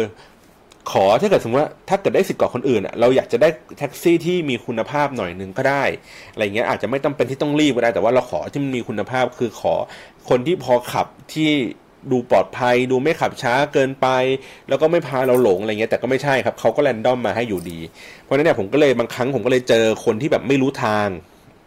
นะครับก็ขับพาหลงทั้งที่เขาก็อ่านจาก Google Map คือถนนมาเลยอะมันจะมีแบบสมมติแยกแยกให้เลี้ยวซ้ายครับมันจะมี 2 เส้นติดติดกันนะครับมีครั้งหนึ่งอะผมเรียกแกร็บมาเนี่ยแล้วเขาก็เลี้ยวผิดคือ ผมอยากจะบอกเขาว่ามึงไปเลี้ยวอันที่สองนะแต่บอกไม่ทันแล้วอย่างคือเราไม่งเป็นคนไทยอะเราไม่อยากจะอวด วดรู้ว่าเฮ้ยกูรู้ทางนะ กูเคยมาอะไรอย่างเงี้ยมันก็ไปเลี้ยวผิดครับเลี้ยวไปซ้ายแรก เท่านั้นแหละ สนุกสนาน ขึ้นทางด่วนเลยจ้า เห็นบุกิจจาริวอยู่ข้างล่าง ทางด่วนยกระดับปู๊ดเลยไปอีกห้ากิโล แล้วก็วนกลับมาอีกครึ่งชั่วโมงมาที่สนามอะไรเงี้ยโอ้โหกูเลทให้แค่หนึ่งดาวหรืออะไรอย่างเงี้ยเลยนะแบบวันนั้นคือโมโหมากเพราะว่าไปก็คือจะถึง จะถึงอยู่แล้ว แล้วก็พาอ้อมไปอีกเสียเวลาไปครึ่งชั่วโมง แล้วก็ไอคอกแคกคอกแคกอะไรเงี้ยผมก็เลยรู้สึกว่าโอ้โหไม่ไม่ประทับใจเท่าไหร่นะครับในเดียวกันอย่างที่บอกว่าแม้ว่า Grab เองจะเป็นอยู่ที่มาเลยคือเป็นเนื่องจากเป็นเมืองหลวงใช่ป่ะของ Grab เองอะ Uber เองครับ ก็ก็ยังมีใช้อยู่เหมือนกันรถ Uber น้อยอย่างน่ากลัวมากก็คือว่าผมเรียกในกลางใจเมืองอะ่ะผมต้องรอแท็กซี่ที่วิ่งเข้ามาในเมืองอะ่ะสิบนาทีอะ่ะ สิบนาทีคือสภาพรถไม่ติดนะวิ่งวิ่งมาเรื่อยๆอย่างนั้นนะคือรถรถของ Uber น้อยกว่า Grab พอสมควรนะครับ ผมถามคนขับรถคนขับ Grab ว่าทำไมถึงเรื่อง Grab มากกว่า Uber เขาบอกว่าให้ intensive ดีกว่านะครับ แล้วก็สมัครอะไรเงี้ยง่ายกว่าง่ายกว่า Uber แต่ว่าในฐานะที่ผมเคยเป็นคนขับ Uber มาก่อน ผมก็จะรู้ว่า Uber เองอาจจะมีมาตรฐานที่ที่เยอะกว่า Grab นิดนึง ก็คือว่ามีการตรวจสอบมีการเทรนนิ่งอะไรอย่างนี้ไป เพราะฉะนั้นแล้วเนี่ย เวลาผมเรียก Uber ผมจะรู้สึกว่าผมไม่ต้องคุยกับเขามากอันดับอันดับแรกนะคือ ผมไม่ต้องคุยกับเขามากเขาค่อนข้างที่จะพอรู้เส้นทางอะไรอย่างนี้ได้สองก็คือผมได้คุณภาพรถที่ดีกว่า Grab โดยเฉลี่ย ก็คือว่าในทุกๆ ครั้งที่เรียก Uber ผมไม่เคยมีปัญหาเรื่องของคุณภาพรถไม่ดีนะครับ แต่ Grab ก็ต้องเสี่ยงเอาเนาะแล้วก็เรื่องของ Service m i ของ Uber ก็จะดีกว่าของ Grab นะครับ Grab ก็คือก็แล้วแต่ดวง บางคนก็ดีบางคนก็ไม่ดี แต่ Uber เองเขาโอเคอยู่แล้ว ผมจำได้ติดตาเลยก็คือวันที่แข่งนัดชิงครับ นัดชิงฟุตบอล แข่งที่สนามชาลามนะครับสนามชาลามเนี่ยอยู่ไกลจาก KL ไป ผมจะเทียบยังไงดีอะอะก็ลมประมาณสักคลองสิบเลยแล้วกันนะครับ อยู่แบบลังสิตคลองสิบอะ ไกลมากนะครับ เป็นสนามใหญ่แบบจุแบบห้าหมื่นหกหมื่นคนอะไรเงี้ย แต่ว่าสภาพรอบๆดูแบบโสมๆหน่อยนึงอารมณ์เหมือนเอ่อเหมือนเรายกราชมังคลาครับ ไปอยู่ที่ลังสิตคลองสิบอะแบบนั้นเลยอะมันก็จะดูแบบลกล้างดูเป็นแบบชุมชนชาวบ้านชาวบ้าน รอบๆสนามเนี่ย มันก็จะมีเป็นแบบดูเถื่อนๆหน่อยอะนะหญ้าลกอะไรอย่างเงี้ย แล้วก็มีเหมือนเป็นตลาดตลาดแบบ เหมือนสนามกีฬาหัวมากเลยอะตลาดอย่างนั้นเลยอะตลาดแบบขายของอะผมฮาสุดเลยคือแบบมันขายทุเรียนกันครับ ริมสนามอะก็คิดในใจ เฮ้ยกูจะไปดูบอลด้วยกูจะมีอารมณ์ไปซื้อทุเรียนเหรอวะนึกออกว่าคือทุเรียนเป็นลูกๆนะอ๋อผมก็เลยคุยกับคนขับอูเบอร์ตอนขากลับมาบอกว่าอ๋อคนขับอูเบอร์บอกว่าสงสัยคือ ซื้อทุเรียนเอาไปเอาไปเคลี้ยงเวลานักบอลแม่งเล่นไม่ดีอะไรอย่างเงี้ยเออนะครับ ทีเนี้ยตอนขากลับออกมาเนี่ย ผมก็ดูใน Google Map นะครับ ดูใน Google Map เอ่อสถานีรถไฟที่อยู่ใกล้ที่สุดนะห่างจากสนามประมาณสองกิโลเมตรนะครับสองกิโลเมตรเดินเนี่ยไกลอยู่นะ เดินไกลอยู่เพราะว่าหนึ่งคือเราไม่รู้อะครับว่ามันจะต้องเดินไปทิศทางไหนทิศทางไหนไกลไม่ไกลเพราะเราไม่เคยมามาก่อนไอตัวสนาม Shah Alam เนี่ย นะครับสองก็คือมันมืดแล้วมันก็ฝนตกครับ มันจบบอลจบประมาณสักห้าทุ่มกว่า เราก็มีความเสี่ยงว่าถ้าเกิดเราเดินไปถึงสถานีรถไฟฟ้าแล้วเนี่ยหนึ่งคือแม่งจะมีรถไฟเหลืออยู่ปะวะเพราะว่าไอสถานีนั้นไม่ใช่สถานีเป็นแบบรถไฟฟ้าครับเป็นสถานี commuter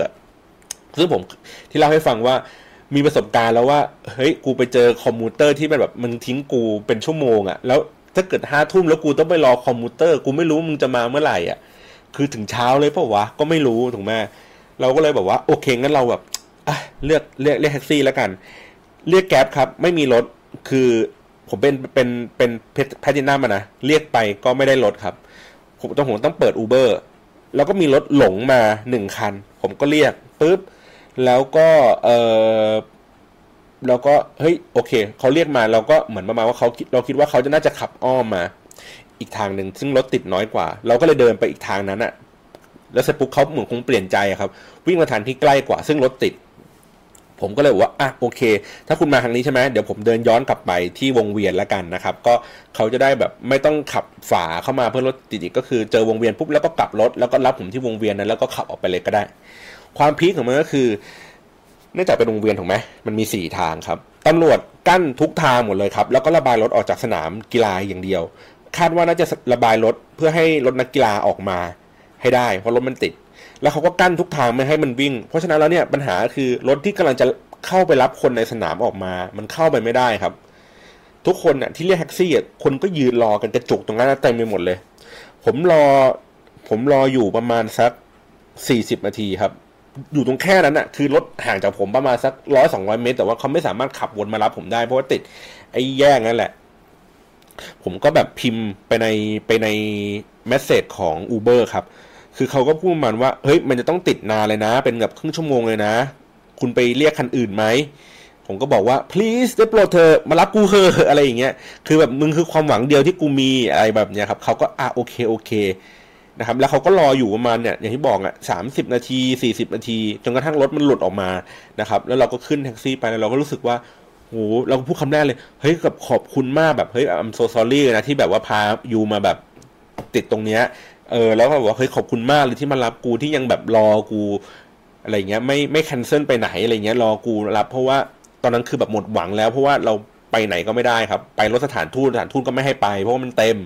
อะไรเงี้ยทิ้งกูแบบ อันนี้คือคอมเพลนเลยนะ ว่าสถานทูตมาเลนี่แบบขอบคุณมากเลยครับที่ทิ้งไว้กลางทางอย่างเงี้ย จริง ๆ คือก่อนที่ผมจะออกมาเนี่ย ผมก็พยายามจะหาว่าเอ๊ะผมจะกลับยังไงอะไรเงี้ยผมก็ไปถามคนที่ มาจากสถานทูตเพราะว่าสถานทูตก็พาคนมาดูกันนะครับประมาณสักยี่สิบสาสิบคน ผมก็ถามเจ้าหน้าที่เจ้าหน้าที่เขาบอกว่า ผมก็บอกว่าเฮ้ยผมไม่ได้ต้องการ ที่จะนั่งรถเข้าไปในเมืองนะ ผมแค่อยากจะติดรถของสถานทูตอะไปลงในที่ที่ผมสามารถที่จะเรียกแท็กซี่ได้ง่ายๆ ใกล้ๆสนามก็ได้ เพราะว่าในบริเวณเนี่ยในบริเวณรอบสนามเนี่ยมันเรียกแท็กซี่ยากมาก เพราะว่าคนมันคนมันเยอะอะคนมันออกไปเยอะ ผมแค่อยากจะหลุดจากตรงเนี้ยผมจะได้ไปเรียกแท็กซี่ตรงไหนก็ได้ ไม่มีปัญหาหรอก หรือถ้าเกิดว่าถ้าใจดีหน่อยนึงก็คือพาผมไปส่งไอ้สถานีรถไฟฟ้าที่ใกล้ที่สุดเนี่ยเดี๋ยวผมหาทางกลับกันเองก็ได้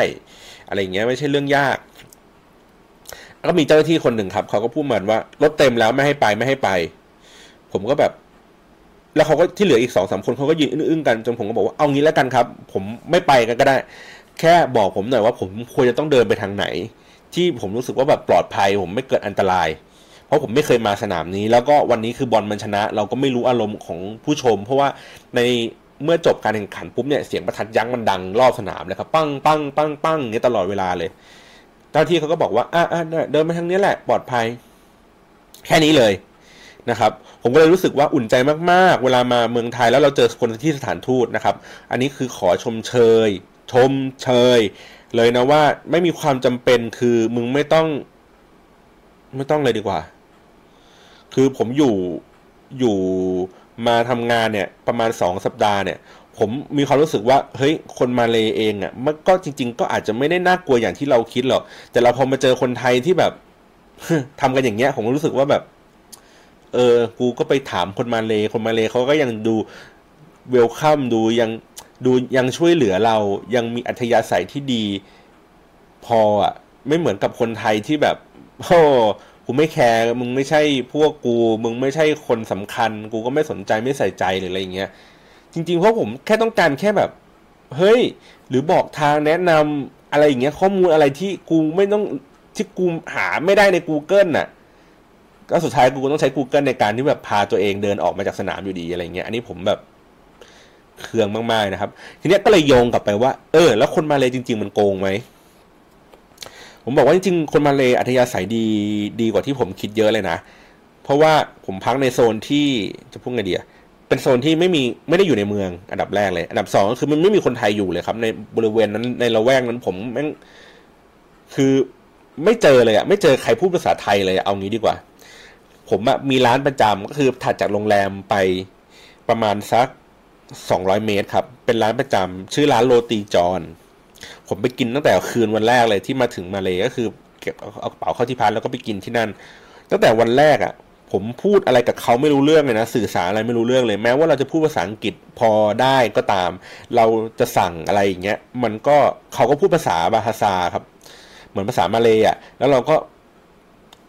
เหมือน ทีแรกก็ยังไม่เข้าใจแรก ๆ ก็ยังชี้ชี้กันอยู่ แล้วเนื่องจากว่ามันเป็นร้านอาหารเดียวที่มันเปิดกลางคืน เราก็ไปกินกันเกือบทุกวันเลยครับ ประมาณเหมือนสองวันครั้งเลยนะสั่งมันทุกเมนูที่มันมีอยู่ในร้านอะ่ะค่อยๆกินค่อยๆกิน จนเราค่อยๆเรียนรู้มันอ๋อคำว่าเตตาลิกเนี่ยเตตาลิกก็คือเหมือนชานมเย็นอะ่ะ ชาชักบ้านเราอะ่ะ แล้วเราก็ต้องแบบเออแล้วเราก็ต้องบอกว่าถ้า teh tarik สั่งเฉยๆเนี่ยมันมาเป็นร้อนครับ เราต้องบอกว่า teh tarik ais อะไรอย่างเงี้ย แบบเออเออเพื่อให้มันเป็นเหมือนชาเย็น เพราะเรากินชาเย็นกันนะครับ teh o ก็คือมันเป็นชาดำเย็นนะครับ ถ้า coffee O เป็นโอเลี้ยงนี่นะครับแล้วก็เรียนรู้คำศัพท์ก็คือดูจากป้ายมันเนี่ยแหละ แล้วก็เปิด Google Translate จนกระทั่งรู้ว่านาซีมแปลว่าข้าวเอ่อแล้วก็อายำนะครับแปลว่าไก่ โกเลงแปลว่าผัด เพราะฉะนั้นเนี่ยพอเรารู้คำศัพท์คีย์ของมันเนี่ยเวลาเราอ่านเมนูเราจะพอรู้ว่าอ๋ออันนี้คือข้าวผัด ใส่ไก่ อันนี้คือข้าวผัดใส่แพะ อันนี้คือข้าวผัดแบบซีฟู้ดแบบต้มยำอะไรเงี้ยเขาใช้ทับศัพท์เลยนะครับว่าต้มยำนะครับผมก็ไปกินร้านนี้อยู่บ่อยมากจนกระทั่งมีอยู่วันหนึ่งครับ วันที่ใกล้จะกลับแล้วล่ะ มันก็เป็นวันที่เขาเก็บโต๊ะลูกค้าไม่มีแล้ว ผมก็ไปนั่งอยู่หน้าเคาน์เตอร์ แล้วมันก็มีทีวีเขาก็เปิดเป็นละคร ละครบ้านเขา แล้วก็มันก็มีซับภาษาอังกฤษดู ผมก็ดูแล้วผมก็ขำผมก็ยิ้มแบบเออเออมุกมึงก็แบบตลกดีนะอะไรเงี้ยมันก็ตลกแบบธรรมดาดูผมพออมอมยิ้มได้อะไรเงี้ยครับ แล้วเขาก็เลยมาคุยกับผม คนที่ร้านนะมาคุยกับผมว่าอ้าววันนี้ทำไมมาสองคน ปกติมาสามไม่ใช่หรอ ผมก็บอกว่าอ๋อว่าอีกคนนึงเขาเขาฝากให้ผมมาซื้อก็เลยลงมาสองคน เขาก็เลยถามว่า เออพวกผมอะมาทำอะไรกัน ผมก็บอกอ๋อผมมาทำข่าวซีเกมส์ไอคนนี้เป็นกล้องวิดีโอ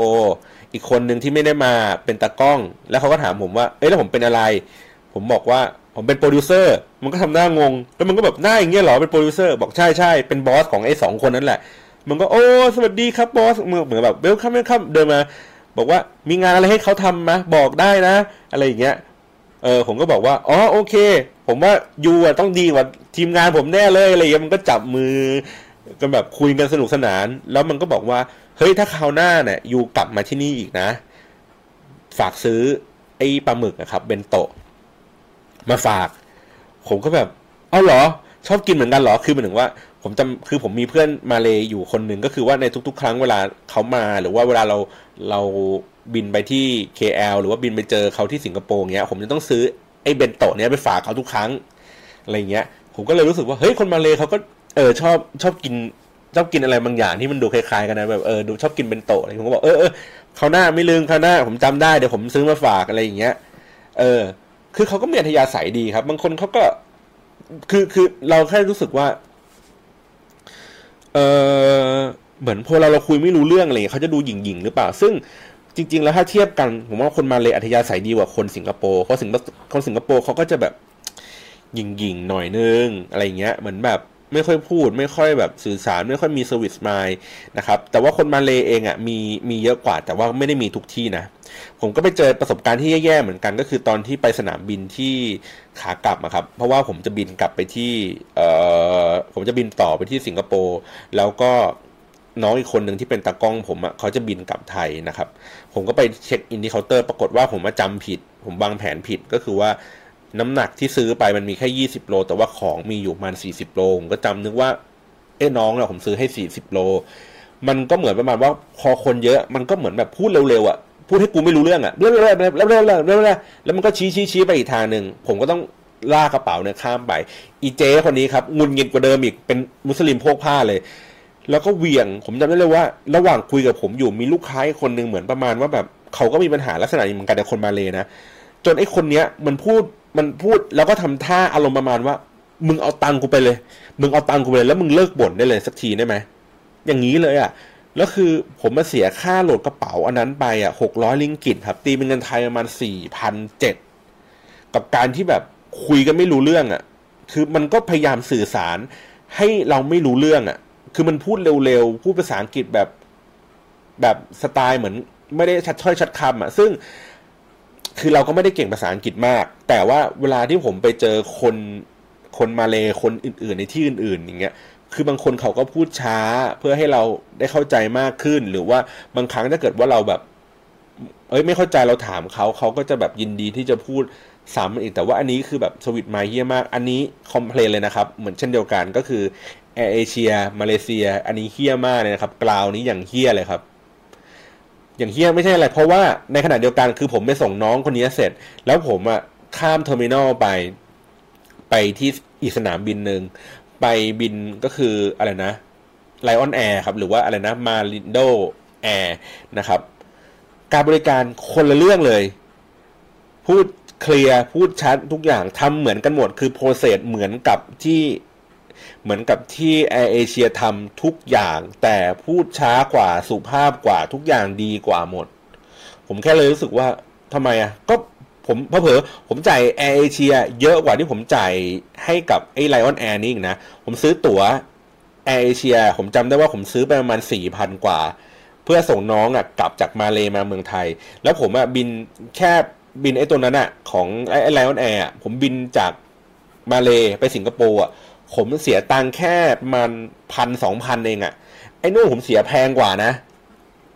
จะได้การบริการที่แบบอย่างเฮี้ยนะ อันนี้คือเสียถูกกว่าแต่แบบการบริการดีเลิศก็เลยแบบไม่เข้าใจมาตรฐานของแบบการให้บริการหรืออะไรแบบนี้นะครับนั่นแหละ ก็เพราะฉะนั้นถามว่าคนมาเลมันดีไหมอัธยาศัยดีไหมก็จริง ๆ ก็แล้วแต่คนบางคนก็พูดจาดี บางคนก็นั่นไปนะครับ แต่ว่าโดยรวมๆแล้วผมรู้สึกว่าเขาเองอะ่ะ ก็ ไม่ต่างอะไรจากคนไทยนะครับ ก็คุยกันได้ แต่ว่าที่ต่างกันมากๆ เรื่องหนึ่งก็คือได้รับการเตือนมาตั้งแต่แรกอยู่แล้วตอนที่จะไปก็คือเรื่องของคุณภาพสัญญาณอินเทอร์เน็ตครับ ในที่มาเลเองอะ่ะมีซิมอยู่สามค่ายผมผมจริงๆมันมีเยอะกว่านั้นนะ แต่ว่าผมยกมาให้เลยว่าสามค่ายมันมีค่ายอะไรบ้าง ค่ายแรกก็คือค่าย Maxis นะครับ Maxis ก็อารมณ์เหมือน AIS คือเป็นเครือข่ายที่ดีที่สุด เน็ตแรงที่สุดเอ่อแล้วก็ค่าใช้จ่ายน่าจะแพง หาซื้อซิมได้ยาก เพราะว่าไม่มีขายตามเซเว่นนะครับ ต้องไป shop ของมันโดยเฉพาะเลยนะครับ หาซื้อซิมซิมพีเพศค่อนข้างยากนะครับรองลงมาคือเป็นพวกแบบ Digiนะฮะดิจิดิจิก็จะเป็นเครือข่ายรองลงมาหรืออะไรแบบนี้ก็หาซื้อได้ทั่ว ๆ ไป แต่ก็ก็คือง่ายกว่า Maxis นะครับ แต่ก็ ผมไม่ได้ใช้นะครับ เพราะว่ารู้สึกว่ามันโปรโมชั่นอะคล้ายๆ กับไอ้ตัวที่เป็นของ Maxis แหละ แต่ว่าผมแค่รู้สึกว่าถ้าจ่ายในราคาเท่ากันผมซื้อ Maxis ดีกว่า แล้วอีกอันนึงคือถูกมาเลย ชื่อว่า U Mobile ครับ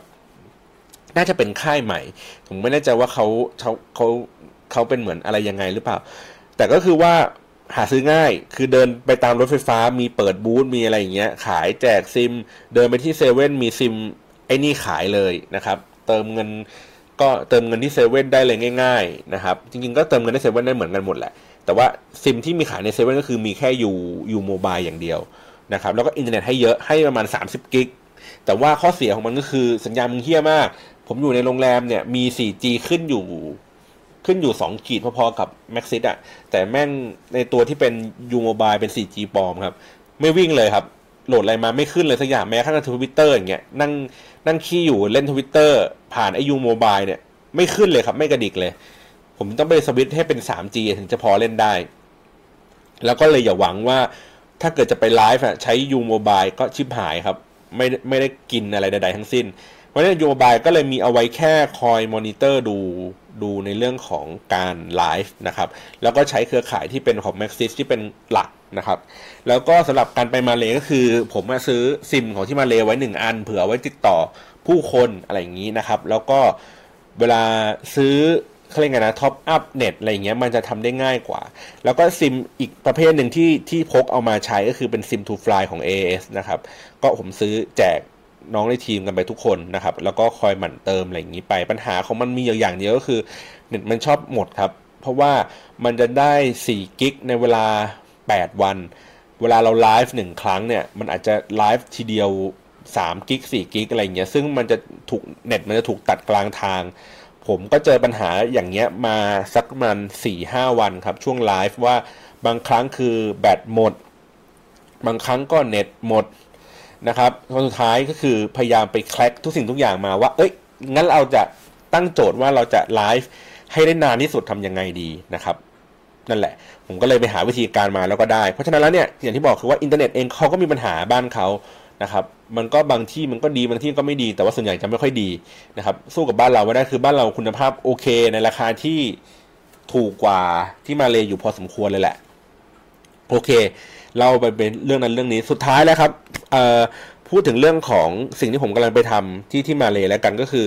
นอกเหนือจากการที่ไปถ่ายรูปถ่ายวิดีโอสัมพงสัมภาษณ์อะไรเสร็จนะครับ แล้วก็อีกอันหนึ่งที่ที่ทำแล้วประสบความสำเร็จก็คืออันที่ทำเป็น Facebook Live นะครับไอ้เรื่องนี้ก็เลยจะมาแชร์ให้ฟังว่าทำ Facebook Live เนี่ย คืออย่างที่บอกว่าในช่วงแรกก็คือถ่ายกีฬาไปนะครับ อุปกรณ์ที่ผมมีก็คือเป็นกล้อง mirrorless ครับ เป็นกล้องพานา แล้วก็ข้างบนเนี่ยเป็นมือถือครับ Lenovo นะครับรุ่นที่ผมจำชื่อรุ่นไม่ได้ละมันจะเป็นรุ่นที่ผมเลือกมาว่าเป็นรุ่นที่มีแบตเยอะประมาณสัก 3,000-4,000 มิลลิแอมนะครับเพื่อที่จะทำหน้าที่ก็คือว่าต่อภาพจากกล้อง mirrorless นะครับผ่านตัวที่เป็นสายต่อของมันก็คือเป็นเป็นมินิ HDMI มินิ HDMI แปลงให้กลายเป็นเอ่อ HDMI ปกติ ผ่านเข้าตัวที่เป็นเหมือนตัมไดครับ เป็น Capture Card เป็นเหมือนตัมไดก็ชื่อว่า Fibon นะครับการ์ดตัวนี้มันก็จะแปลงสัญญาณภาพที่เป็น HDMI อะให้กลายเป็น USB นะครับ แล้วเราก็ต้องมีสายที่รับสัญญาณ USB อะต่อเข้าในมือถืออีกทีหนึ่งเนาะต่อเข้าในมือถือ Android ครับปุ๊บก็คือจับ USB กลายเป็นมินิ USB นะครับหรือไมโคร USB นะผมเรียกไม่ถูก ปุ๊บพอเสร็จปุ๊บผมก็ต้องไปเปิดแอปหนึ่งตัวนะครับ ชื่อแอปว่าเอ่อ Camera Free Live นะครับ ถ้าเป็นตัวฟรีเองเนี่ย มันจะมีลายน้ำถ้าผมจะไม่ผิดนะ ต้องเสียตังค์เดือนละประมาณ 275 บาทนะครับ เพื่อที่สามารถที่จะปลดล็อกทุกอย่างแล้วก็สามารถที่จะไลฟ์ได้พอพอใช้วิธีการนี้ก็คือภาพที่มาจากกล้อง DSLR นะ หรือว่ากล้อง mirrorless ครับ มันก็จะวิ่งเข้าไปอยู่ในจอมือถือเลยครับ เปรียบเสมือนว่าจอมือถือคือ คือมอนิเตอร์แล้วก็ในขณะเดียวกันก็คือสามารถที่จะบอดแคสต์ได้เพราะว่ามือถือมันต่อเน็ตอยู่ถูกไหมพอไลฟ์ด้วยมือถือเนี่ยมันมีปัญหาเนาะว่ามันใช้ใช้ระยะเวลาไม่นาน ผมก็เลยบอกว่าอะโอเค งั้น แก้ปัญหากันเถอะ ด้วยการที่เราใช้คอมพิวเตอร์ที่ผมเอาไปนะครับ เป็น Surface Pro 4 นะครับ ใช้ผ่านคอมพิวเตอร์ละกัน ทีนี้ปัญหาของอุปกรณ์ที่มีอยู่ก็คือว่า มันเป็นโน้ตบุ๊กที่มี USB แค่ช่องเดียวครับ มี USB ช่องเดียวหมายถึงว่าผมสามารถต่อภาพ จากกล้องเนี่ยเข้ามาอยู่ในสาย USB ได้ แต่ผมไม่สามารถที่จะต่อเน็ตได้ คือการต่อเน็ตผ่านตัวที่เป็น Hotspot เนี่ย ข้อเสียของมันก็คือว่าความเร็วมันจะหายไปครับ มันจะ drop ไป สมมุติถ้าเกิดเราต่อแบบโดยใช้สายนะครับ ไม่ว่าจะเป็น iPhone หรือ Android เข้าไปใน USB ของคอมพิวเตอร์ คุณภาพเน็ตจะดีกว่า เสถียรกว่า เร็วกว่า การต่อแบบ Hotspot เสมอนะครับ เช่นผมต่อ Hotspot ผมอาจจะได้สปีดดาวน์โหลด 5 อัปโหลด 3 แต่ถ้าต่อสายผมอาจจะได้ 8 หรือ 10 อะไรเงี้ยครับ อัปโหลดอาจจะเป็น 5 นะครับ ซึ่งคุณภาพมันจะต่างกันเยอะ และคุณภาพที่มันต่างกันเนี่ย มันจะส่งผลต่อการรับชมพอสมควรนะครับ ผมก็เลยพยายามซื้ออุปกรณ์ที่เอ่อที่ในในมาเลยครับ มันจะเป็นห้างที่ชื่อว่าเอ่อโลเยตพลาซ่า L O W Y A T โลเยตนะครับพลาซ่าอารมณ์เหมือนพันทิปบ้านเราเลยนะครับอารมณ์เหมือนพันทิปบ้านเราเลย มีของทุกอย่างครับ เยอะมากคือผมเดินไปน่าจะเป็นมาร้านชั้นประมาณชั้นสี่ชั้นห้าครับ มันเป็นห้องแบบกว้างใหญ่ไพศาลมากเลยนะ แล้วก็ของทุกอย่างครับ เขาก็จะมีเป็นแพ็คแพ็คแพ็คมีราคาติดหมดเลย ของแบบครบเครื่องอะ่ะ คือถ้าเราจะต้องเดินที่พันทิปเพื่อไปได้ของลักษณะแบบนี้เราต้องเดินหลายร้าน แต่ที่นี่คือมาร้านเดียวแม่งจบเลย มีของครบทุกอย่างหมดเลยเราก็แค่เดินรอรอเข้าไปเรื่อยๆนะครับ ผมก็ซื้อของมาเติมเติมเติมเข้าไปเรื่อยๆ ผมก็ได้สาย USB ยาว10เมตร ก็คิดว่าเอ้ยเดี๋ยวเราจะไปเดินสายกล้องกันเนาะคือกล้องอะอยู่ที่หนึ่งแล้วผมหาคอมวางอยู่ที่หนึ่งที่อยู่ใกล้ปลั๊กไฟอะไรเงี้ยมันสามารถทำงานได้ ปรากฏว่าภาพมันมาไม่สมบูรณ์ครับ แล้วเราก็สันนิษฐานกันอยู่หลายรอบ พยายามคิดว่า เอ๊หรือว่าเราเป็นเรื่องของสัญญาณไฟไม่ดีนะ เราอ่านใน Google กันครับว่า เออจะต้องทำยังไงดี คือสายยาว 10 เมตร อาจจะมีปัญหาเรื่องของคุณภาพสัญญาณในการที่ที่ที่ส่งไปอะไรอย่างเงี้ย มันเลยทำให้ไม่ภาพได้ไม่ดีมั้งอะไรแบบนี้นะครับ เราก็เลยแบบอะโอเค ลองดูลองเติมไฟเข้าไปครับ ปรากฏว่ามันมีคอมเมนต์อยู่ใน Google นะเขาพูดว่ามันไม่เกี่ยวกับไฟถ้าภาพมันไม่ดีอะซึ่งเราก็ไม่เชื่อเราก็เติมไฟเข้าไปทุกอย่างซื้ออุปกรณ์ไปอีกเยอะแยะมากมายสุดท้ายก็ไม่เกี่ยวกับไฟจริงๆครับ สุดท้ายมันเกี่ยวกับเรื่องของ จะพูดยังไงดีอะการต่อสัญญาณอะคือต่อให้มันชัวร์คือผมก็จะบอกว่าการทำไลฟ์ทุกครั้งอะเครียดทุกครั้งนะ คือไม่ว่าคุณจะ มีประสบการณ์ในการทำไลฟ์มามากแค่ไหนเงี้ยครับ ทุกอย่างสามารถที่จะเจ๊งได้หน้างานเสมอ คือแม้กระทั่งเรา test ทุกสิ่งทุกอย่างแล้วพอเวลาไลฟ์จริงแม่งก็อาจจะแบบพังได้ ผมเจอมาเยอะมากเลยก็คือว่าตอนเทสอะดีเสียงไม่มา แต่พอไลฟ์จริงแม่งไม่ไม่ขึ้น เสียงไม่มา แก้กันหน้างานทำยังไงอะไรเงี้ย ก็คือก็ต้องใช้ประสบการณ์ของคนที่ทำไลฟ์มาพอสมควรพอจะรู้ว่าอ๋อถ้าเกิด วิธีการที่หนึ่งไม่ได้ไว้กูแม่งเปลี่ยนเป็นวิธีการที่สองวิธีการที่สามอย่างนี้ไปนะครับ จนสุดท้ายลงตัวทุกอย่าง ผมไปไลฟ์เอ่อฟุตซอลนัดชิงครับ ฟุตซอลชายนัดชิงนะฮะก็ไลฟ์แบบเต็มสตรีมเลยก็คือว่าเราไลฟ์กันตั้งแต่ช่วงต้นเกมก็คือก่อนที่นักบอลจะลงสนามเราก็ไลฟ์แล้วนะครับถ่ายบรรยากาศกองเชียร์อะไรอย่างเงี้ยว่ากันไปช่วงครึ่งแรกเราไลฟ์เต็มที่มีไมค์ต่อคือเป็นผมพากย์อยู่ข้างสนาม นะครับ แล้วก็คอยอ่านคอมเมนต์ คอยพิมพ์สกอร์บอกมานะครับว่าเอ่อตอนนี้สกอร์อยู่เท่าไหร่นาทีเท่าไหร่อะไรอย่างนี้นะครับก็คือว่าคนจะคอมเมนต์ว่าอะไรว่าเฮ้ยอยากให้มันโชว์สกอร์หน่อยเอ้ยบางทีผมเจอแม้กระทั่งว่าผมเชียร์เพลินนำอยู่สองศูนย์แล้วแล้วก็ลืมอัปเดตสกอร์ครับไอ้คนคอมเมนต์มาบอกว่าแอดมินแอดมินลืมอัปเดตสกอร์อ่าโอเคอ่าเดี๋ยวผมแก้ให้เลยครับตอนนี้อะไรเงี้ยก็เหมือนกลายเป็นว่า มันก็เปลี่ยนภาพลักษณ์ของการดูกีฬาการเชียร์กีฬา การรับชมกีฬาว่า จากที่แรกอะเหมือนเป็นผู้พากย์ผู้พากย์ก็คือพูดอยู่ฝั่งเดียวอะไม่ได้รับ feedback อะไรจากผู้ชม แต่เนี้ยเรารับฟีดแบ็กจากผู้ชมแล้วเราก็อ่านคอมเมนต์ไปนะครับ เช่น ในช่วงเวลานั้นมันมีการแข่งขันกีฬาอื่นอยู่ผมก็บอกว่า เอ้ยเนี่ยมีคนมาถามเรื่องแบบวอลเลย์บอลชาย ตอนนี้ผลเป็นยังไงบ้าง ช่วยรายงานผลหน่อยครับว่าตอนนี้ผลเป็นเท่าไหร่แล้ว แล้วผมก็อ่านผลของวอลเลย์บอลชาย ควบคู่กับการบรรยายไอ้ฟุตซอลอันนี้ไป ก็คือแฟนๆเขาก็จะคอมเมนต์ขึ้นมาครับ แล้วเราก็อ่านอันนี้แล้วเราก็ตอบเขา นะครับ หรือบางครั้งเขาก็พูดว่าอะไรนะเหมือนมันเล่นมุก อะไรอย่างเงี้ยเล่นมุกหน่อยชอบมุกนั้นมุกนี้อะไรอย่างเงี้ยอ่าเล่นหน่อยพอเอออันนี้เล่นได้อันนี้เล่นไม่ได้นะครับอะไรเงี้ยแล้วก็เราก็บิวว่าเอ้ยยังไงในระหว่างนี้ทายผลกันหน่อยนะว่าจบเกมแล้วจะยิงประตูกันเท่าไหร่กี่นัดอะไรเงี้ยเราไม่มีของอะไรให้นะเรามีแต่ความชื่นชมยิงดีอะไรเงี้ยก็ว่ากันไปนะครับ นี่แหละ ก็เหมือนเหมือนเรานั่งคุยกันเหมือนอารมณ์เหมือนเราดูกับเพื่อนแล้วเราก็พากบอลไปเรื่อยแล้วก็ใส่อารมณ์บ้างบางครั้งบางทีเราก็พูดแซวบางทีเราก็อ่านคอมเมนต์อะไรอย่างนี้ไปนะครับ กลายเป็นว่าคลิปนั้นผมอ๋อผมถ่ายจนครึ่งแรก พักครึ่ง ครึ่งหลัง อันนี้ยาวเลยนะ ครึ่งหลังจนกระทั่งสุดท้ายคือมอบเหรียญรับเหรียญผมเอ่อน่าใช้อินเทอร์เน็ตประมาณสักเกือบเกือบสี่กิกอยู่เหมือนกันนะ แต่วันนั้นคือเราก็ซื้อแบบ ซื้อเหมาไปเลยครับห้ากิกเพราะฉะนั้นคิดว่าในตลอดทั้งเกมเนี่ยน่าจะแบบรองรับได้หมดแหละนะครับ แล้วก็ใช้คอมพิวเตอร์ในการต่ออย่างที่บอกใช้กล้อง คนดูที่พีคที่สุดในในช่วงเวลานั้นคือน่าจะประมาณหมื่นสองถึงหมื่นสามพีควิวนะ ซึ่งถือว่าเยอะมากนะครับหมื่นสองหมื่นสามเนี่ย คือในใน Facebook Live อะมันจะมีเป็นยอดสะสมของของจำนวนวิว ว่ามีคนดูกันเท่าไหร่ แล้วก็เป็นเป็นพีควิวก็คือว่าช่วงที่คนดูพร้อมกันมากที่สุดในระบบอะมันมีเท่าไหร่นะครับ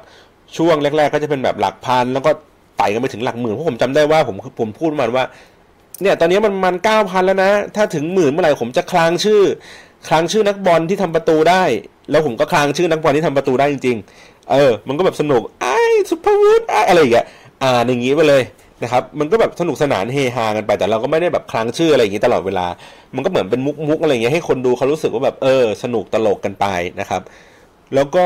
คลิปนั้นน่ะ จริง ๆ ถ้าไม่ถูกลบนะครับ มันจะมีคนดูในวันนั้นวันเดียวนะครับ ประมาณล้านวิวนี่ถือว่าเป็นคลิปที่ที่ที่แบบแรงมากนะเพราว่าในช่วงเวลาเดียวกันนะ ตอนที่ผมไลฟ์อะมันมี กล้องอื่นๆเขาก็ถ่ายอยู่นะ บางคนเขาก็ไลฟ์ผ่านมือถือ แต่ว่าของเราเป็นที่เดียวที่เราไลฟ์ผ่านอุปกรณ์ที่ค่อนข้างที่จะดีหน่อยเป็นระบบหน่อยอะไรเงี้ยครับ เพราะว่าบางคนเขาก็ใช้กล้องของสำนักข่าวแหละ แล้วก็ไลฟ์ผ่านตัว Facebook แต่ว่าก็ไม่ได้เป็นเป็นเพจใหญ่โตอะไรอย่างนี้มากนะครับ แต่ของเราก็โอเคลองทำดู ทีนี้พอทำเสร็จปั๊บสักแป๊บหนึ่งเองครับ มีเอ่อ inbox เข้ามาในเพจว่าเหมือน โทรทัศน์รวมการเฉพาะกิจที่ผมทวิตไปอะโทรทัศน์รวมการเฉพาะกิจแห่งประเทศไทยเป็นตัวแทนมาบอกให้คุณลบเพราะเนื่องจากว่าคุณละเมิดลิขสิทธิ์ ในการถ่ายทอดขอให้คุณแบบลบคลิปดังกล่าวลงอะไรอย่างนี้ไปนะครับ ผมก็เลยเหมือนแบบในทีมงานเขาก็เป็นคนปรึกษากันแล้วเขาก็เลยลบไปเพราะเขาไม่อยากจะมีปัญหา ทีนี้ผมก็เลยที่ผมได้เขียนในทวิตแหละว่าเฮ้ยแล้วตกลงเนี่ยมันเราทำผิดหรือเปล่า หรือว่าอะไรยังไงหรือเปล่านะครับ เรื่องนี้มันก็เป็นเรื่องที่แบบน่าสนใจนะ คือ คือถามว่าผมผิดไหมผมอาจจะ ผมก็อาจจะบอกว่าผมก็อาจจะไม่ผิด แต่ในทางการสิ่งที่ผมทำก็อาจจะไม่ถูกครับ อะทำไมถึงทำไมถึงพูดอย่างนี้ เพราะว่า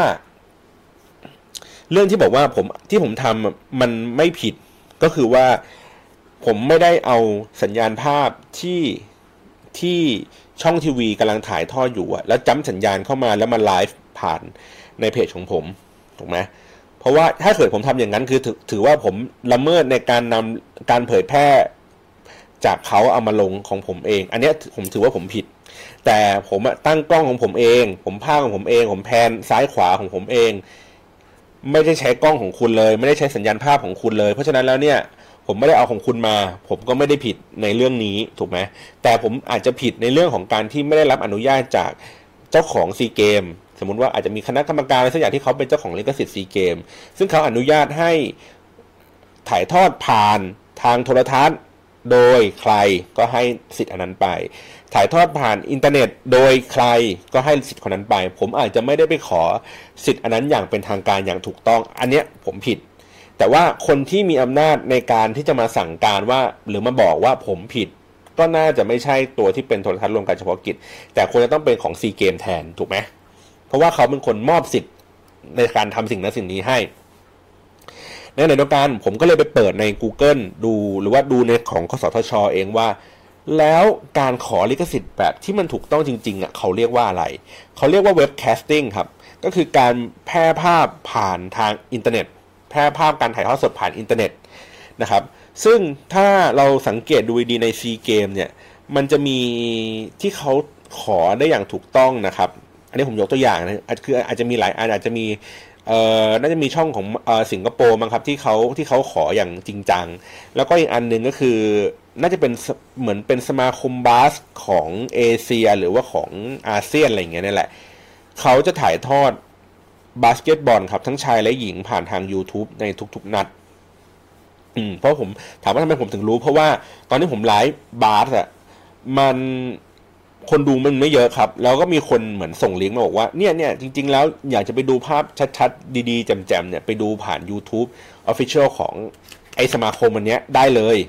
ผมก็เลยแบบว่า อ๋อ แสดงว่างั้นแสดงว่ามีคนทำอย่างเงี้ยอยู่อย่างจริงจังนั่นแหละ แต่ว่าก็คือเขาก็น่าจะขอทำเรื่องทำราวขอ เฉพาะบางชนิดกีฬาอะไรอย่างนี้ไปนะครับ อันนี้ก็คือถามว่ามันก็เป็นความรู้อีกประเภทหนึ่งนะ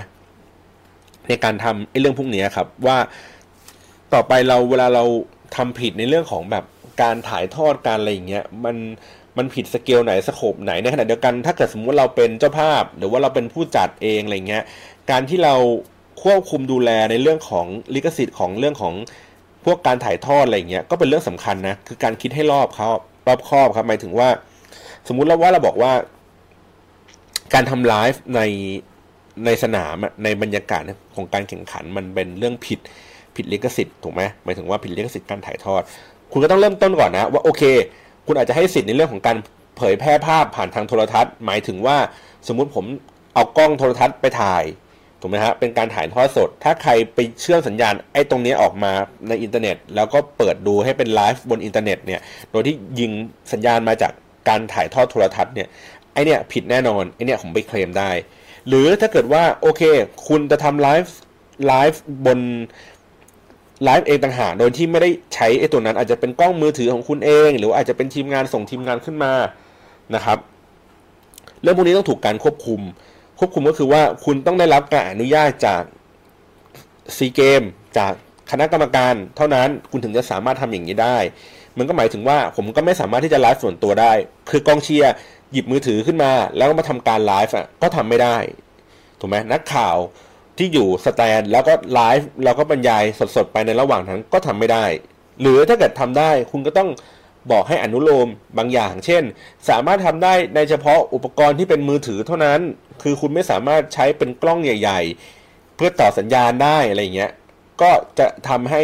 เหมือนมีความชัดเจนมากขึ้นก็คือ คุณก็สามารถที่จะไลฟ์แบบ โง่ๆอะผ่านมือถืออะไรเงี้ยแผนซ้ายแผนขวาอะไรอย่างงี้ไปคุณภาพภาพไม่ชัดเจนก็ไม่เป็นไรไม่หมาย แต่ว่าถ้าเกิดเป็นกล้องใหญ่ๆแบบแบบที่ผมยกไปอะไรเงี้ยอาจจะมีปัญหานะครับอันนี้คือเขาก็ต้องแบบระบุให้มันชัดเจนเนาะว่าว่าทำยังไง แล้วก็ถ้าเกิดสมมติคนจะไปทำเรื่องนี้ คุณก็ต้องขออนุญาตอย่างเป็นทางการขอสิทธิ์อะไรอย่างนี้ก็ว่ากันไปนะครับ เพราะฉะนั้นแล้วอย่างที่บอกคือว่ามันมีมันไอ้เรื่องพวกนี้มันเป็นเรื่องที่ใหม่อะแล้วคนที่ที่เขาทำงานอยู่ฝั่งนี้มันอาจจะยังไม่คิด คิดได้ไม่ครบถ้วนไม่ไม่ไม่ไม่ไม่รอบไม่รอบกัน แต่ว่าผมแค่รู้สึกว่าอีก 2 ปีข้างหน้าที่มีเอเชียนเกมที่อินโดนะครับหรือสักอีกสักประมาณสองสามปี หรือว่าอีก 5 ปี 10 ปีที่มีโอลิมปิก หรือว่ามันก็เวียนกลับมาจัดที่บ้านเรา ผมว่าในวันนั้นเทคโนโลยีมันคงเปลี่ยนไปหมดแล้ว คนอาจจะไม่ได้ดูทีวีเป็นหลักแล้ว คนอาจจะติดตามทุกสิ่งทุกอย่างผ่านทางมือถือเอง แล้วผมเองก็เลยรู้สึกว่าเล็งเห็นว่าเออ ถ้าสมมติว่าผม สมมติว่าผมเป็น Facebook หรือผมเป็น YouTube แล้วผมเห็นกระแสของผู้ชมใน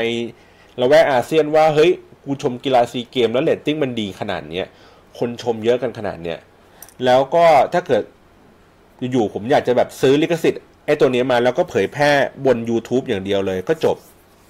ถูกปะผมว่า YouTube เป็นคนซื้อไอเนี้ยขึ้นมาเองเลยหรือว่า หรือว่าตัวทีมงานเองในตัวของซีเกมเองอาจจะเปิดเป็นช่อง อันหนึ่งไปเลย แล้วก็ในทุกๆ ครั้งที่เจ้าภาพประเทศไหนอะเขาได้รับเกียรติให้เป็นเจ้าภาพ ก็เอา account เนี้ยไปทำต่อ คือยก account ยก asset อันเนี้ยให้ต่อไปเรื่อยเพราะฉะนั้นเนี่ยกลายว่าในทุกชนิดกีฬาอีกหน่อย เราจะไม่ต้องรู้สึกว่าทำไมเราต้องรอโทรทัศน์รวมการเฉพาะกิจถ่ายบางชนิดกีฬา หรือว่าทำไมเจ้าภาพไม่ยอมถ่ายในบางชนิดกีฬา มันกลายว่าอีกหน่อยเราจะได้ดู ทุกชนิดกีฬาผ่านทาง YouTube ทั้งหมดเลย ผ่านทาง Facebook ทั้งหมดเลย แล้วเราก็แค่ไปเลือก select เอาว่าเราอยากจะดูกีฬาชนิดไหนอะไรยังไง แล้วก็ Facebook เองเขาก็คิดค่าลิขสิทธิ์ ก็คือว่าโอเคเขาก็ไปดูดเขาก็ส่งทีมงงทีมงานไปเชื่อมสัญญาณอะไรอย่างนี้มา แล้วเขาเขาขายเป็นโฆษณาแทนขายเป็นแพ็กเกจแทน ก็คือขายซิงค์ไปกับตัวที่เป็นเจ้าภาพ คือสมมุติว่าเจ้าภาพอาจจะบอกมีแพตตินัมแพ็กเกจสมมุตินะครับplatinum package มีสัก ห้าแบรนด์ห้าแบรนด์เนี้ยในทุกๆ ครั้งที่มีการถ่ายทอดผ่านทาง YouTube มันต้องมี spot เนี้ยขึ้น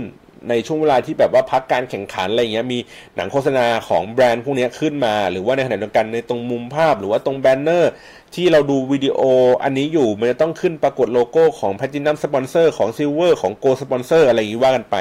มันก็สามารถที่จะหาสิทธิประโยชน์ได้มากขึ้นนะครับ ก็ไม่จำเป็นที่ต้องเป็นแบบเดิมๆอะไรอย่างนี้เสมอไป อันนี้เราพูดในฝั่งที่มันเป็นเรื่องของโซเชียลมีเดียนะหลังจากที่โมเรื่องอื่นกันมานานนะครับ ก็ขอบคุณสำหรับการรับฟังมากครับ ตอนนี้ช่วงท้ายแล้วครับ ก็ใครมีคำถามอะไรก็เขียนคอมเมนต์มาด้านล่างนะครับ เหมือนเดิม แล้วก็ผมกำลังคิดอยู่ว่าผมมีของฝากอะไร ผมมีของฝากหนึ่งอันครับ เป็นเอ่อเขาเรียกไงนะที่ติดตู้เย็นนะครับ เป็นเป็นของมาเลยเดี๋ยวผมไป ดอยจากเพื่อนมาหนึ่งอันก็ได้นะครับ อันนี้ก็เป็นของฝากสำหรับคนที่คอมเมนต์มานะครับ ภายในสักวันศุกร์ละกันนะครับ เดี๋ยวผมน่าจะเอาคลิปนี้ตัดออกมาแล้วก็ขึ้นในซาวคาวันพุธนะครับ แล้วก็ใครมีคอมเมนต์อะไรที่เกี่ยวข้องกับในคลิปนี้นะครับ ก็ทั้งใน Facebook แล้วก็ใน SoundCloud นะครับ ก็พิมพ์มาได้แล้วผมก็จะจับชื่อมาหนึ่งชื่อนะครับ สุ่มแบบแรนดอม แล้วก็รับไอ้ตัวที่เป็นเขาเรียกไงนะ ที่ติดตู้เย็นที่เป็นจากมาเลไปให้หนึ่งอันเลยครับ ส่งให้ฟรีเลยนะครับ ก็ถือว่าเป็นของสมน้ำหน้าคุณนะครับ ให้กับแฟนๆที่ติดตามรับชมรับฟังกันมานะครับ แล้วก็ถ้าเกิดมีเรื่องอะไรที่อยากจะให้แชร์ในเรื่องพวกนี้อีกนะครับ ก็สอบถามกันมาได้ครับ เพราะว่าตอนไปสองสัปดาห์นี้โอ้โหเรื่องเยอะมากสนุกสนานมากนะครับ ก็ไม่รู้ว่าจะเล่ากันได้หมดภายในหนึ่งชั่วโมงสองชั่วโมงหรือเปล่านะครับ วันนี้ก็ขอบคุณสำหรับการรับฟังมากครับ แล้วก็เจอกันใหม่ใน EP หน้าครับ วันนี้สวัสดีครับ